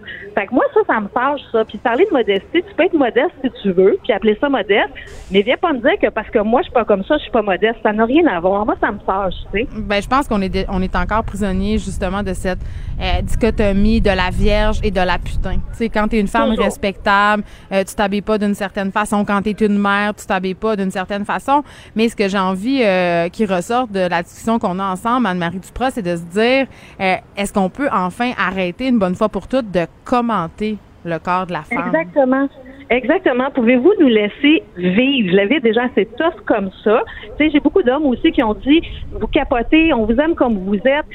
Merci à ceux qui disent ça. Mais tu vois, moi, l'autre jour, il faisait 42 dehors, mais j'étais chez nous devant mon climatiseur. Puis quand à la radio, ils ont dit c'est la canicule, j'ai fait, ben là, ils exagèrent, on est super bien. Ben oui, j'étais chez nous dans ma clim. J'étais pas dehors. fait que quand un gars me dit ça, je me sens un peu de la même affaire. Je comprends que toi, tu le sens pas, mais tu n'es pas dedans. Tu n'es pas une fille depuis que tu es née. Tu sais pas c'est quoi. Merci pour votre support, mais on a encore bien de la job à faire. Euh, oui, on a, la bataille n'est pas gagnée. Merci Anne-Marie Duprat. Hey, T'es ça fait autrice plaisir, aussi. Je veux, je veux dire aux gens euh, qui t'ont trouvé intéressante que tu écrit des livres dont Ma vie amoureuse de marde et Orgasme à la carte. C'est quand même pas rien. Je pense que tu fais œuvre utile. Merci beaucoup de nous avoir parlé. De 13 à 15, Les effrontés. deux heures où on relâche nos bonnes manières. Après tout, on est en vacances. Cube Radio. Michael Détrempe euh, dans nos euh, studios de Montréal, chef de contenu chez Porte-Monnaie, notre marque euh, financière qui s'adresse aux jeunes. Salut, Michael. Je Salut, Geneviève. Je peux, ouais, mais, Mais là, je- attends. Ok, T'as fait un statut sur- non, je veux te parler de ton Ah! statut sur Coréa. Je t'écoute, je t'écoute, vas-y. Je suis désolée, c'est, impossible que tu fasses Go. ce statut puis que je te mette pas en boîte avec. T'as, euh, fait un statut sur ta page Facebook euh, qui va comme suit. Oui. Euh, tu t'adressais en fait aux festivaliers qui participent au festival d'été ici à Québec et tu leur demandais si c'était malaisant d'être 40 000 personnes qui font semblant d'aimer ça jusqu'à Sunglasses at Night. Yes, sir. Ben, je te laisse aller avec ça. Je signe et je, je persiste. Tu persistes et tu signes? Oui, exactement. Euh, parce que toi, est-ce que est-ce que tu étais là? Non, moi, euh, je buvais beaucoup trop de vin avec Marie-Pierre Caillé, notre recherchiste à la buvette Scott. C'est ça qui se passait. Parce que, bon, euh, j'ai lu des, des belles critiques, euh, ça avait l'air bien le fun, bien beau, des belles photos. Euh, mais quand je regarde le, le set list, donc la, la liste de chansons de la soirée, euh, c'était des reprises de Coldplay, je crois des Beatles. Fait que dans le fond, c'était un... Ça serait cru au bistrot à Jojo. C'est ça, c'était un cover band glorifié. Euh, je trouve ça un petit peu bizarre comme tête d'affiche d'un grand festival comme ça. Peut-être que. Tu trouves que ça fait pic-pic? Ben, tu sais, je veux dire, euh, un gars qui a une. Tu sais, je, je sais qu'au Québec, ça fait peut-être euh, 30 ans maintenant qu'on croit que Corey Hart est une vedette internationale. Mais euh, soyons francs, c'est un, c'est un One It Wonder, c'est un Rick Ashley, Never Gonna Give You Up, un petit peu plus ténébreux. Est-ce qu'on irait euh, parce qu'il y a la il y a cette idée d'être un has-been, mais il y a aussi cette idée euh, de never was. Est-ce que c'est un never was? Non, euh, je pense qu'il il mérite son titre de has-been. Euh, je veux dire, on va, on va quand même lui donner un one and a half au It Wonder parce que Never Surrender était une grande chanson aussi. Ne quitte pas ton emploi pour devenir chanteur. Pour de vrai, non, ça, ça t'a-tu fait mal un peu? Je suis désolé. Ben, pas tant, mais je, je Antoine Robitaille est vraiment meilleur que toi. Juste te dire ça. Écoute, quand même, là, tu es ici pour nous parler de cash. Un petit peu. Et il y a un article particulièrement intéressant qui est sorti sur Porte-Monnaie par rapport à notre culture du travail ici au Québec. on est habitué de travailler jeune, mais c'est pas le cas partout. C'est vraiment propre à chez nous. Ben oui, euh, c'est une discussion qu'on a eue, l'équipe, de, les trois gars de porte-monnaie, et euh, on parlait de nos pires jobs d'été, moi et François, et nos pires jobs euh, qu'on avait à l'adolescence. Et là, on se retourne vers Saoud, notre, collègue tout droit arrivé de Tunisie. En fait, ça fait quelques années qu'il est au Québec. Et là, on lui dit, ben toi, c'est quoi ta pire, ta, pire job? Puis il dit, ben, c'est ma première job ici. fait qu'on était comme, Pardon? Excusez. Oui. Il y a quel âge? Saoud? Euh, Saoud est maintenant à la maîtrise, je crois qu'il a 25 ans, si euh, je ne m'abuse. Puis il travaille chez vous depuis deux ans? Euh, ça fait bientôt un an et demi. Je, pense, il, m'a dit qu'il a déjà toffé un trois semaines au Renault Bré sur Pâques. et il m'a dit, il, m'en parlait comme s'il avait travaillé dans une mine des années 1800.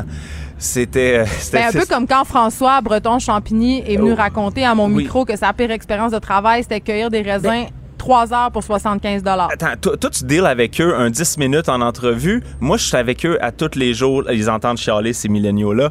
Fait que, euh, pas fait que je comprends. Euh, c'est dur, c'est dur, c'est dur. Ben, je bois beaucoup. Puis... Non, non, mais euh, ce que je trouvais intéressant dans cette discussion-là, c'est que, bon, euh, Saoud, quand il, me dit, ben moi, quand je suis au Québec, j'ai été tellement surpris de voir que tous mes, mes, collègues au HEC avaient des jobs, euh, puis pas juste des petits jobs d'été. Des fois, c'était manager du, du McDo, puis, tu sais, j'ai des, emplois qui, qui, lui, dans son pays, euh, disons, est, du domaine des adultes. Puis la petite, petite nuance importante qu'il apporte, lui, il dit, par, chez nous, euh, oui, il y a des jeunes qui travaillent, euh, mais c'est seulement si tu disons, appartiens à une famille qui, euh, qui, est dans, qui est dans un besoin, qui a un besoin économique à ça. Tandis que nous, au Québec, je crois qu'on est à peu près, j'ai vu les dernières stats en 2018, c'est tout près de 50% des jeunes là, de, je crois c'est de 14, de, 14 à 18, je me souviens bien, qui, qui, ont, qui ont un emploi, souvent à temps partiel, on s'entend. Et donc, pour, pour lui, c'était extrêmement surprenant. Et d'une part, c'est sûr que je trouvais ça intéressant pour de lui sa perception de dire euh, ben oui, c'est cool parce que bon, ça, ça prépare à la vie professionnelle pour plus tard. Puis moi, à l'inverse, je, me suis peut-être dit que non. J'ai l'impression que ça fait plus. Je pense que c'est peut-être pas si bon que ça. Ben moi, je, je, réalise ça là. Euh, j'ai plus l'impression que ça nous prépare à être des consommateurs beaucoup trop tôt. C'est euh, intéressant. je, vais te donner un petit exemple bien personnel. Euh, moi, bon, une de mes premiers jobs à 16 ans, je travaille dans un parking euh, intérieur du du centre-ville de Montréal où je, fais la circulation. Donc, tu peux t'imaginer à quel point c'est plaisant, 40 heures semaine. C'est toi le gars qui me dit stationne ton auto là, c'est ça? Oui, puis il va changer les comptes de place quand il y a de la construction à gauche ou à droite. Ça a l'air stimulant. Ben super. Puis ce qui était le fun avec cette job-là, c'est que ça m'a permis de m'acheter une voiture qui me permettait de me rendre à job, qui me permettait de payer ma voiture, qui me permettait de me rendre à job. Fait que t'es euh, rentré super vite dans le cycle infernal de la consommation. exactement. Puis c'est drôle parce que euh, un de nos abonnés. En même temps, ça t'apprend à gérer ton budget. Ben, est-ce que vraiment, je sais pas, je, me dis, il y a peut-être des, des, gens plus disciplinés que moi, parce que justement, il y a un de nos abonnés euh, à la page Facebook de Porte-Monnaie qui a dit, hey, regarde, moi j'avais une job euh, depuis que j'avais 13 ans, puis ça m'a permis d'acheter une maison à 20 ans, mais euh, force est d'admettre que quand je regarde autour, la plupart des gens que je connais avaient des jobs depuis qu'ils ont 15, 14, 16 ans. Et ça, je connais pas grand monde qui ont acheté une maison à 20 ans avec ça, mais je connais beaucoup de jeunes euh, qui sont ramassés avec des cartes de crédit parce que bon, plus tu fais d'argent, plus tu en dépenses, puis là tu te sens un peu à l'aise, tu prends du crédit parce que là vu que tu as un revenu, tu as le droit du crédit. Les banques visent les jeunes aussi, ben hein, oui, on s'entend. On, se fera pas les accroire. Donc euh, je trouvais ça intéressant, puis je, je comparais comme je dis mes, étés dans un parking intérieur à ceux euh, de, de Saoud qui lui ben, lisait les grands philosophes sur une plage à Tunis. Donc, euh, je, donc, je, me dis, il y, a des pour et des contre de, chaque côté.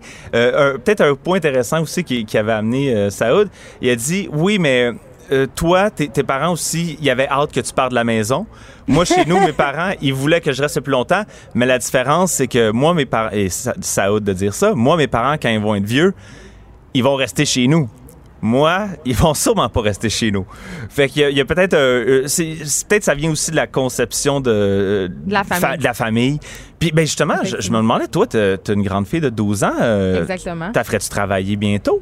Moi, je commence à Ben, 13 en ans. fait, en fait, c'est drôle que tu me dises ça, Michael Detrempe, parce que euh, il y a un café que je fréquente assez souvent près de la maison. Euh, puis la tenancière du café m'a demandé si ma fille voudrait travailler au café cet été. J'ai dit ben non, elle a juste 12 ans. Et quand je lui ai demandé, je, je l'ai dit à ma fille, je dis ah, elle pensait que tu étais plus vieille. Elle a dit ah, j'aimerais tellement ça euh, travailler. Puis en fait, j'aurais pas vraiment d'objection. Ma fille travaille déjà, elle garde des enfants, elle a un compte de banque, euh, elle gère, euh, elle fait de l'épargne déjà. Euh, donc non, je trouve Wow. que ça serait une bonne façon, mais je voudrais pas l'obliger à travailler. Il faut que ça vienne d'elle, il faut que ça soit une expérience parce que moi, mes parents m'ont empêché de travailler quand j'étais euh, plus jeune. Comme un peu Ah. les parents de Saoud, ils pensaient que c'était pas nécessairement une bonne chose, que je devais me concentrer sur mes études et ça m'a beaucoup frustrée parce que toutes mes amies travaillaient. Mais- Tu sais, fait que je me sentais justement, t'étais autres. frustré de pas avoir le, le- le privilège de travailler dans une cuisine d'un McDo? C'est, c'est Non, mais moi, je voulais drôle? travailler dans un magasin de linge. Ah, parce ben que oui. les filles les plus hautes, tu sais, Ah, travaillaient toutes dans des magasins de linge. Au château. Je voulais tellement travailler au château de Chicoutimi, là. Ah, C'était mon rêve. Si j'avais eu plus de temps libre, je, je serais tellement allé cruiser les filles du Carrefour Laval là, quand j'étais jeune, Je mais sais, ils étaient toutes, sont toutes hot, les filles qui travaillent Je dans sais, les magasins euh, mais- ou, les, euh, ou les filles qui travaillent dans les restaurants et les bars.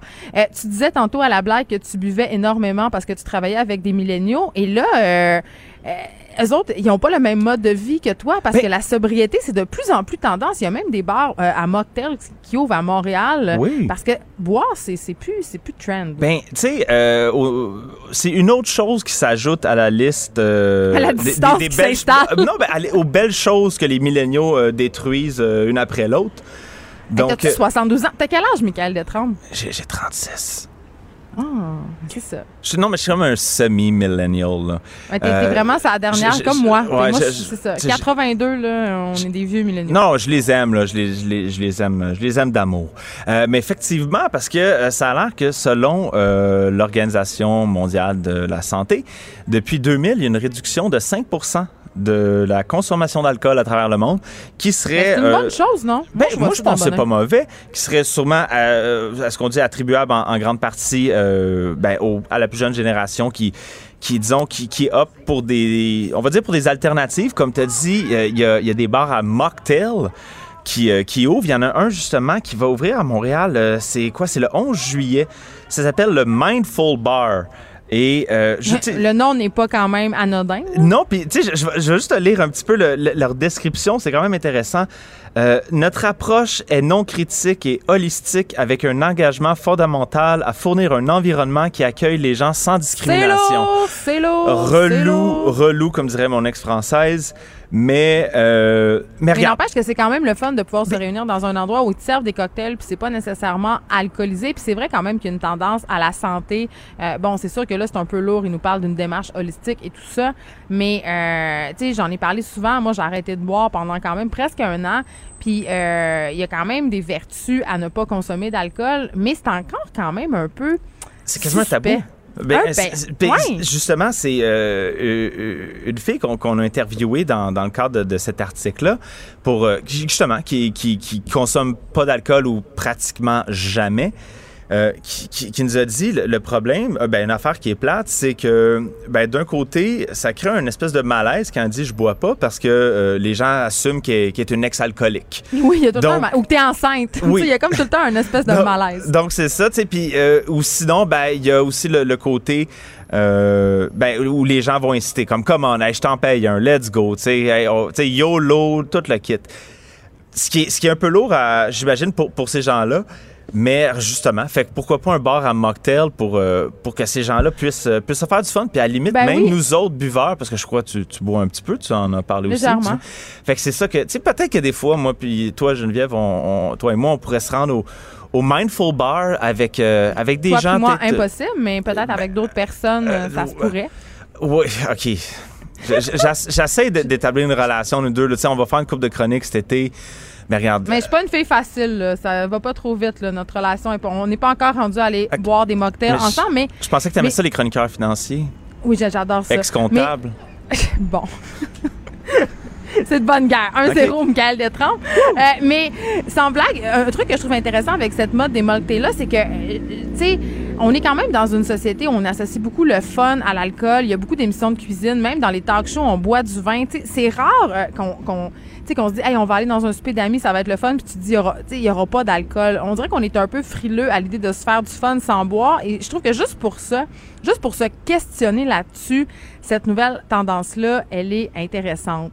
C'est pas comme euh, l'Instagrammeuse qui vend l'eau de son bain sale pour 30 pièces. Oui. Euh, Je sais pas comment, je sais pas comment, je sais pas comment gérer ça, cette information-là. Ben, c'est qui? euh, C'est, euh, elle se prénomme, ben, disons son, son nom Instagram, Belle Delphine.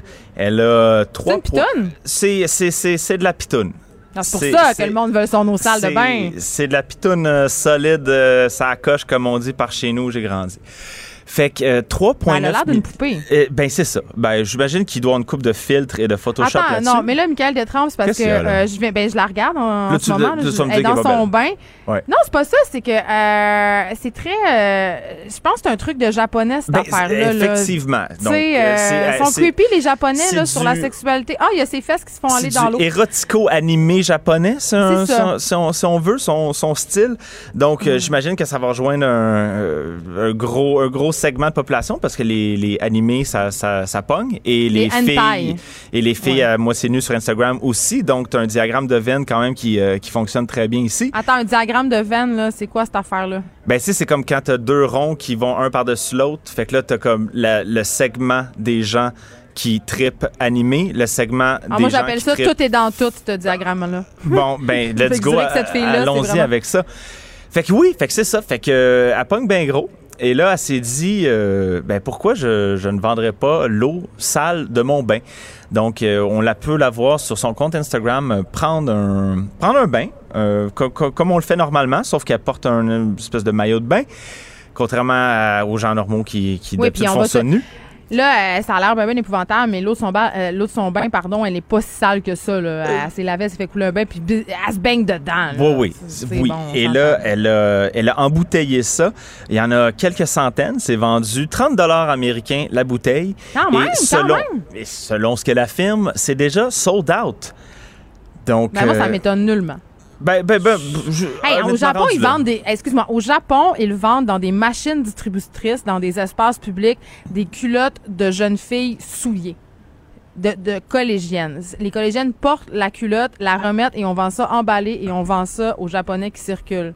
Donc, moi, il n'y a plus rien qui Ouais, me mais ça, c'est, ça, vieux, là. Maintenant, on est rendu à l'autre bain. Mais, euh, Ben, je tiens.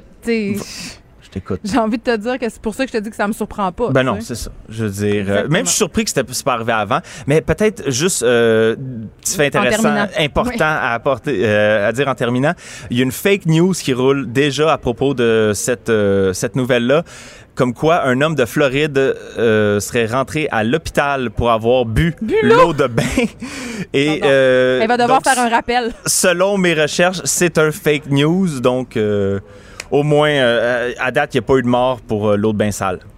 Ben écoute, au moins c'est une bonne nouvelle. Euh, puis je, je pense que je vais suivre ça parce que si, une, si ça arrête d'être sold out, parce qu'en même temps c'est assez simple à ne plus être sold out, à juste à reprendre un autre bain, là. peut-être qu'on pourra en acheter une bouteille ici à Cube Radio. Merci beaucoup, Michael. Détrempe, d'avoir été avec nous. On rappelle que tu es le chef de la marque Porte-Monnaie.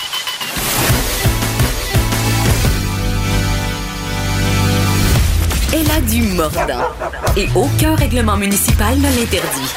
Geneviève anime les effrontés. Cube Radio. Suivi euh, de l'entrevue qu'on a fait hier avec Caroline Beaulieu du bar Saint-Joseph? Parce qu'au mois d'août euh, va se tenir là-bas des auditions, mais des auditions pas ordinaires, des auditions euh, pour faire partie de films pour adultes, donc de films de fesses, de films euh, 3X. Et je dis d'emblée, je le redis parce que je trouve ça important de le dire, je ne suis pas contre la porno, j'en consomme. Euh, je suis pas une féministe abolitionniste là, je trouve ça bien correct cette industrie là quand c'est bien mené. Euh, mais quand même, je me posais certaines questions par rapport à cet événement-là. Donc j'ai eu envie de parler à Matt Paré qui est le promoteur de cette soirée-là euh, pour euh, Extrême Production et, et ADX4 qui est une boîte de production pornographique montréalaise. Bonjour Matt Paré. Bonjour. Premièrement, euh, on va y aller bien simple. là. Moi, je me demande vraiment pourquoi Qu'est-ce que ça donne faire ce type d'audition-là euh, dans des parkings de bars, des festivals? Parce que vous l'avez fait aussi dans le cadre de d'autres, euh, je pense à Saint-Tite notamment, il y en a eu au Saguenay. C'est quoi le but de faire ça dans ce type d'endroit-là? Euh, ben, on en a fait une vingtaine peut-être depuis cinq ans. Le, but, c'est de, de, créer du contenu de pornographique, tout simplement. Là, c'est un gros party qui va finir avec euh, des scènes qu'on va publier par la suite.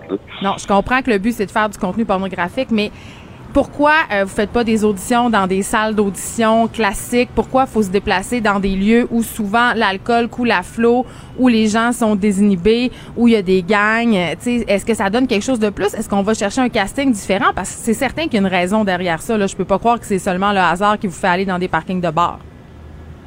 Euh, ben écoute, c'est créer des parties, créer quelque chose je veux dire, on en a fait aussi là, dans, des places qui étaient dans la journée, la semaine, euh, qui étaient vraiment juste des auditions, mais ça fait pas la même, euh, pas la même vibe là. C'est un party. Mais c'est quoi la vibe justement? C'est les gens sont, sont plus willing, euh, ça leur tente plus de participer? Euh, ben oui, c'est pas une question de tenter de participer, c'est créer un événement, c'est un happening. Là. Je veux dire, on est pas mal, je pense qu'on est tout seul au monde à faire ce genre d'événement-là. Fait que le monde, ça les intrigue, c'est un party. Je sais pas comment expliquer plus. Ben, les, les, gens, ça les intrigue, mais ça les choque aussi parce qu'à chaque fois que qu'on entend parler de ce type d'événement-là, ça défraie la manchette. Les gens remettent un peu ça en question, trouvent ça de mauvais goût. Moi, je sais pas si je trouve ça de mauvais goût. Honnêtement, comme je le disais, euh, je suis pas contre la pornographie, loin de là. Par contre, là où j'ai un petit bug, puis là, c'est là que je vais avoir besoin euh, de vos lumières, Matt Paré, c'est au niveau du consentement. Parce que qui dit festival, qui dit bar, dit consommation d'alcool. Puis on le sait avec toute la discussion qu'on a en ce moment sur le consentement socialement. Je me demande si des filles et des gars aussi qui ont bu de l'alcool, consommé des drogues, euh, sont à même de donner un consentement éclairé. Ben écoute, euh, si tu décides d'aller à l'événement, tu vas décider d'y aller quand tu es sobre, j'imagine. Puis généralement, les gars qui viennent là, ils ont l'intention d'auditionner. Je pense pas que l'alcool qui change grand-chose. Puis tu sais, on va pas, euh, on va pas sélectionner des gens qui sont complètement scrap. Je veux dire, il faut qu'on soit capable de tourner une scène ou plus. S'ils sont trop sous, ça donne absolument rien de, les passer. C'est sûr qu'il y a une question de consentement aussi, mais je veux dire, ça va avec la logique aussi là. Mettons, euh, moi, Matt Paris, si je prends deux trois consommations d'alcool, je suis pas sur le mort, mais clairement mon jugement est altéré, puis je suis plus willing à faire des affaires que peut-être je ferais pas en temps normal. OK. Ben, je veux dire, quand tu vois. Qu'est-ce que vous faites avec ça?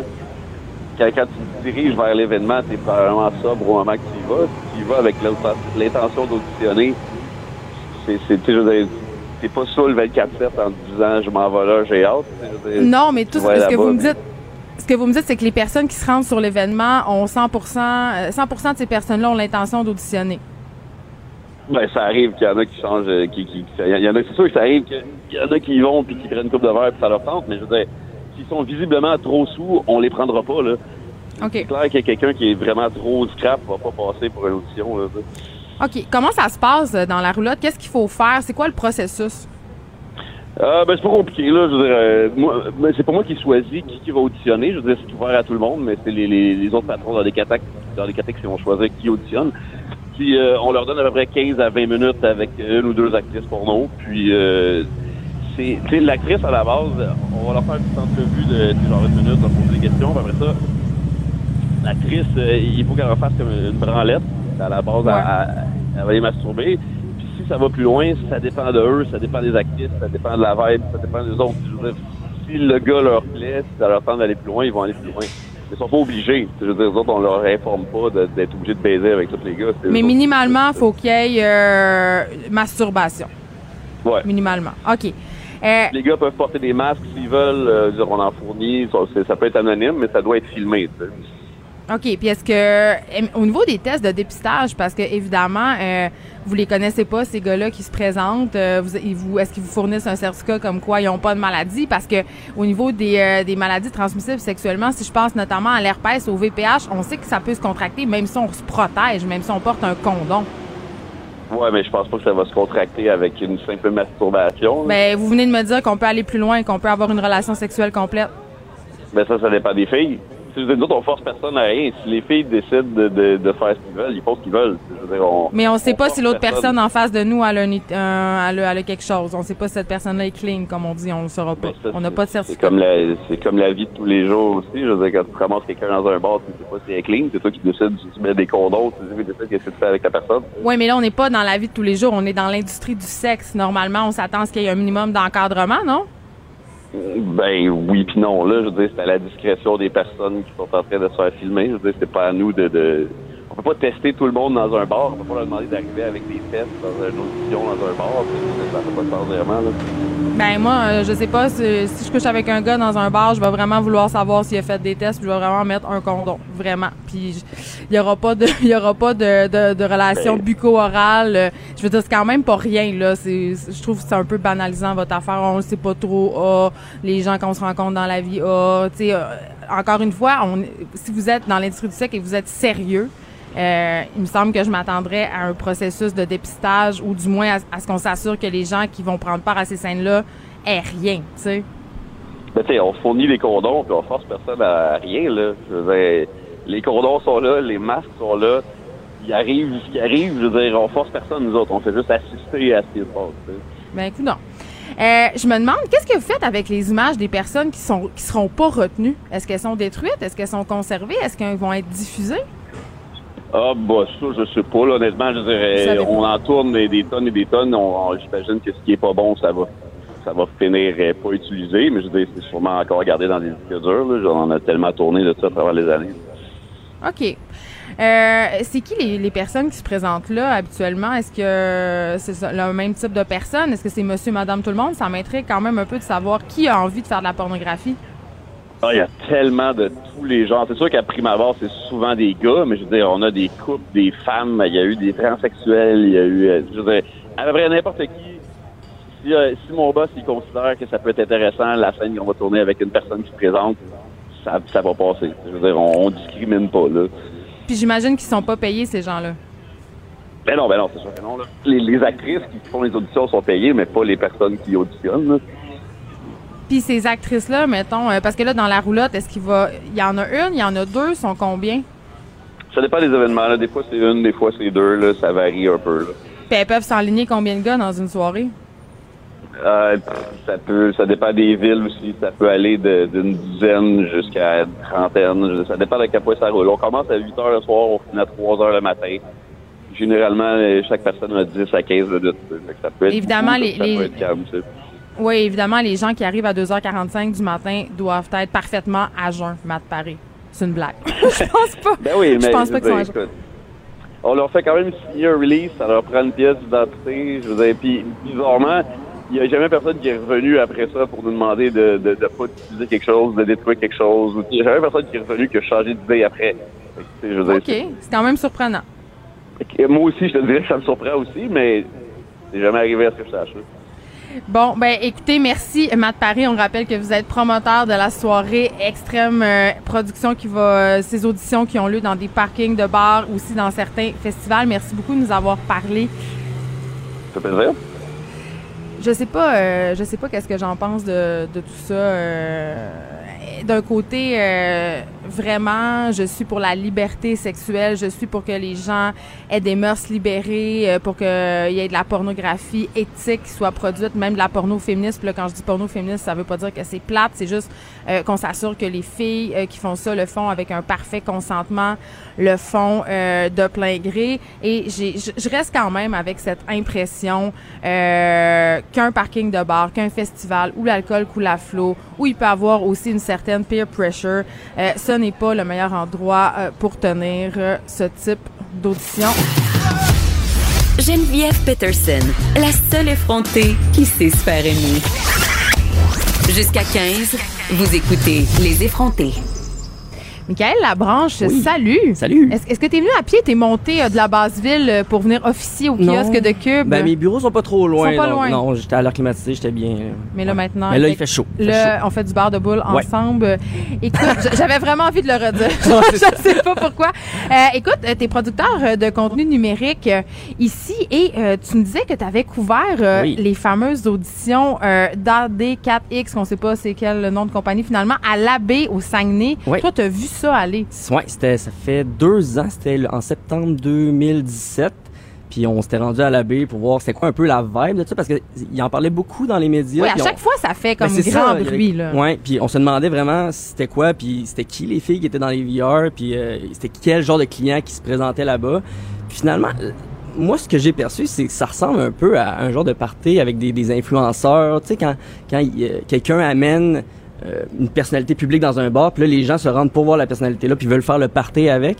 C'était un peu ça que j'avais j'avais vu comme, comme vibe un peu. Mais après ça, t'as comme toute la file de gens qui veulent faire les Pour aller se tremper le pinceau? Ouais, ouais, ouais, ouais, ouais. Puis il y a des couples là-dedans, comme il disait, mais j'avais euh, j'avais pas pensé aux questions que tu as posées à, à M. Paré. sur les maladies transmissibles ouais. sexuellement parce que évidemment euh, ben moi c'est un enjeu qui me préoccupait Vraiment, vraiment. puis on a quand même appris qu'il y avait pas grand chose qui était fait à cet euh, effet là donc si vous avez dans l'idée peut-être euh, d'aller euh, faire une petite audition euh, vous assurez que peut-être vous êtes euh, en parfaite santé. Mais on n'est pas là pour parler euh, des auditions de porn tu vas être notre gars de Québec à l'émission Michael Labranche. Tu vas nous parler euh, de différentes réalités euh, Mhm. de la capitale. Et là évidemment on peut pas passer à côté. On est au festival d'été de Québec. Et j'ai comme l'impression que les gens de Québec ils sont comme des Wolverines. Ils se transforment pendant le festival d'été de Québec. La, la ville n'est plus la même. C'est carrément ça. Quand le festival, les 11 jours du Festival d'été de Québec arrivent, c'est comme si la ville euh, mettait toute leur vision vers le centre-ville et vers la- les plaines d'Abraham et tout ça. Et tout le monde change. Là. Tout le monde va au festival ou ben, tout le monde connaît quelqu'un qui va aller au festival.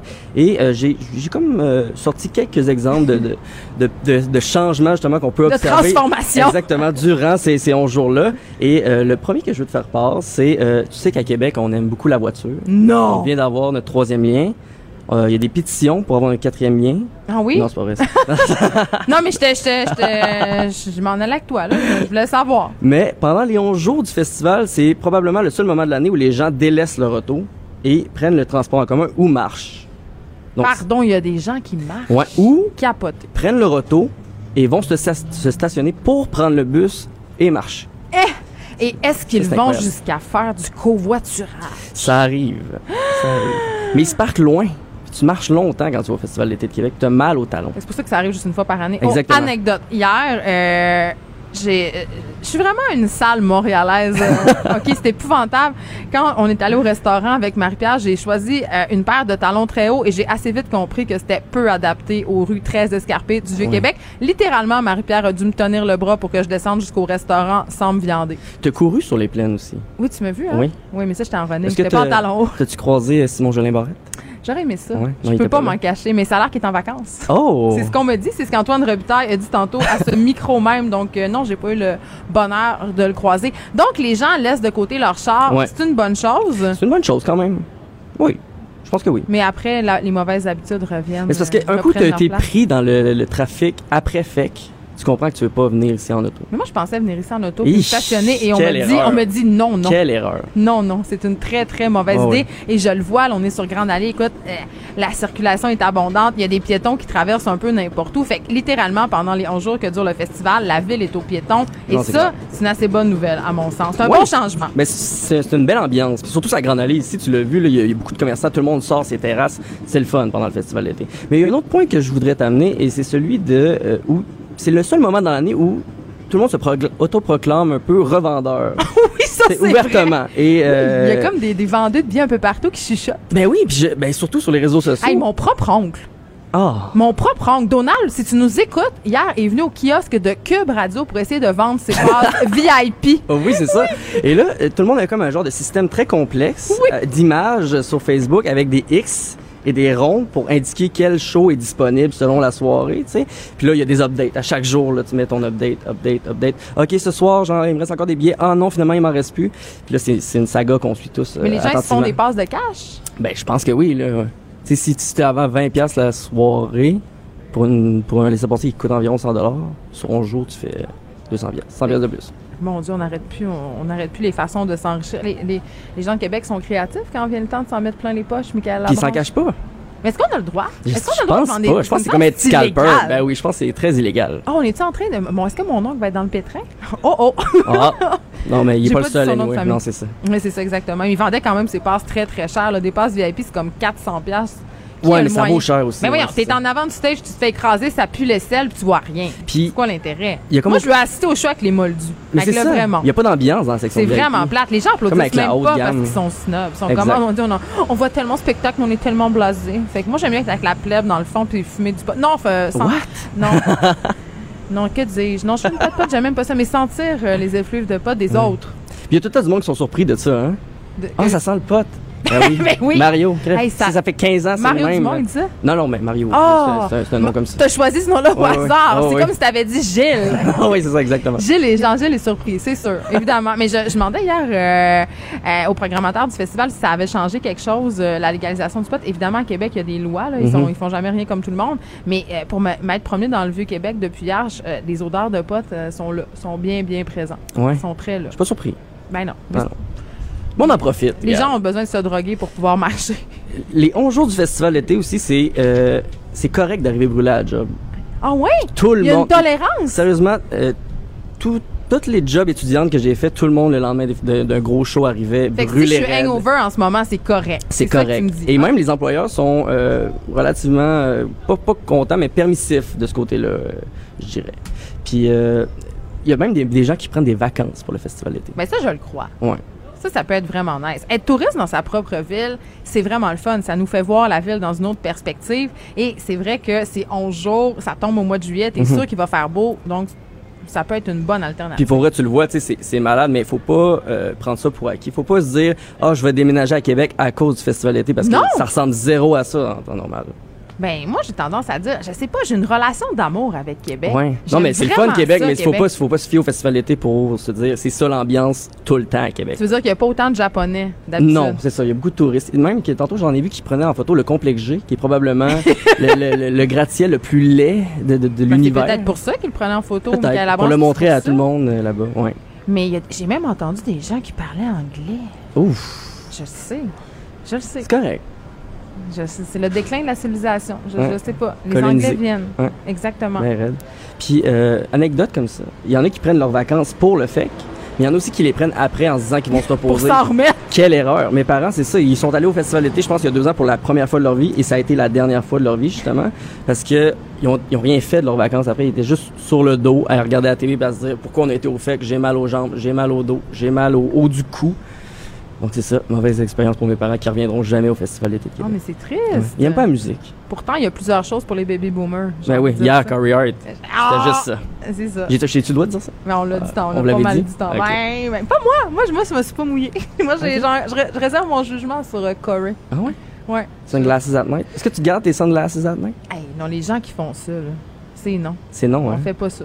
Tout le monde, là, les lunettes de soleil, quand le soleil est en déclin, t'es ranges. Parce que sinon, t'as juste, euh, t'as juste l'air à. Comment il s'appelle le gars qui écrit des chansons, le vieux Asbin, là, qui est bien riche dans un château en Irlande, là? Luc. Luc Plamondon. Ah oui. Je l'ai vu l'année passée. Mais je l'ai croisé ici au FEC. c'est extraordinaire. Comme tu vois, on, on fait des rencontres Hey, on est incroyables vraiment, Festival c'est- d'été on est vraiment dans l'anecdote. Ouais. Est-ce que tu as d'autres transformations? Il nous reste un petit deux minutes. En fait, euh. euh, le FEC, c'est bénéfique pour les gens de Québec parce que c'est le seul moment qu'on oublie qu'on n'a pas d'équipe de hockey. pour vrai? Oui. Là, parce qu'on parle juste de ça sans arrêt. Ben, sinon, c'est le, c'est le talk of the town. Et on n'a pas d'équipe. Vous en êtes pas encore remis? Ben oui, on s'en remis, mais c'est juste une petite chose comme ça. Mais elle est bonne, mais euh, je trouve quand même que c'est une belle occasion pour qu'on se parle du fameux but qui a jamais été euh, accepté. Il là. était bon. Ah non, non. c'est sûr que Tout non. le monde le dit qu'il est bon. Il est-tu bon? Non, tous les gens de Québec disent ça. Nous, Ben, on a un qui autre qui était là? C'est les gens de Québec qui étaient là? T'as raison. Là, t'as un point. Est-ce que tu penses que la guerre Québec-Montréal, Michael Labranche, c'est encore une affaire d'actualité? J'ai l'impression que ça s'est amenuisé. Je pense que ça vient de Québec. des beaux liens. Oui. Vous êtes complexé? Non. Ben non, mais je pense que ça vient de Québec quand même. Je pense que Montréal s'en fout un peu de ces guerres-là, puis Québec euh, essaie de l'entretenir, mais je pense plus que c'est d'actualité vraiment. Je pense plus que ça se bat dans le cours d'école, sais, Ben, pour prendre pour les Canadiens, puis euh, peut-être pas les Nordiques. Honnêtement, pour euh, être à Québec depuis quelques jours, je peux dire que Québec n'a rien envie à Montréal Oh, au niveau de son merci. festival, ni au niveau de ses restaurants et de son alcool. On va conclure comme ça. Merci, Michael rien. d'avoir été avec nous. C'est tout euh, pour cette semaine en ce qui concerne les effrontés. Mais sachez qu'on sera là la semaine prochaine. Cube Radio va encore avoir un kiosque sur la terrasse du, de l'hôtel Château-Laurier. Il y aura François-David Bernier, Vincent Dessoureau, Joanny Gontier, même Vanessa Destinée et Rose-Aimée T. Morin seront là euh, pour vous divertir, pour vous entretenir sur les grands sujets d'actualité. Merci d'avoir été là. On se retrouve euh, lundi. Cube Radio.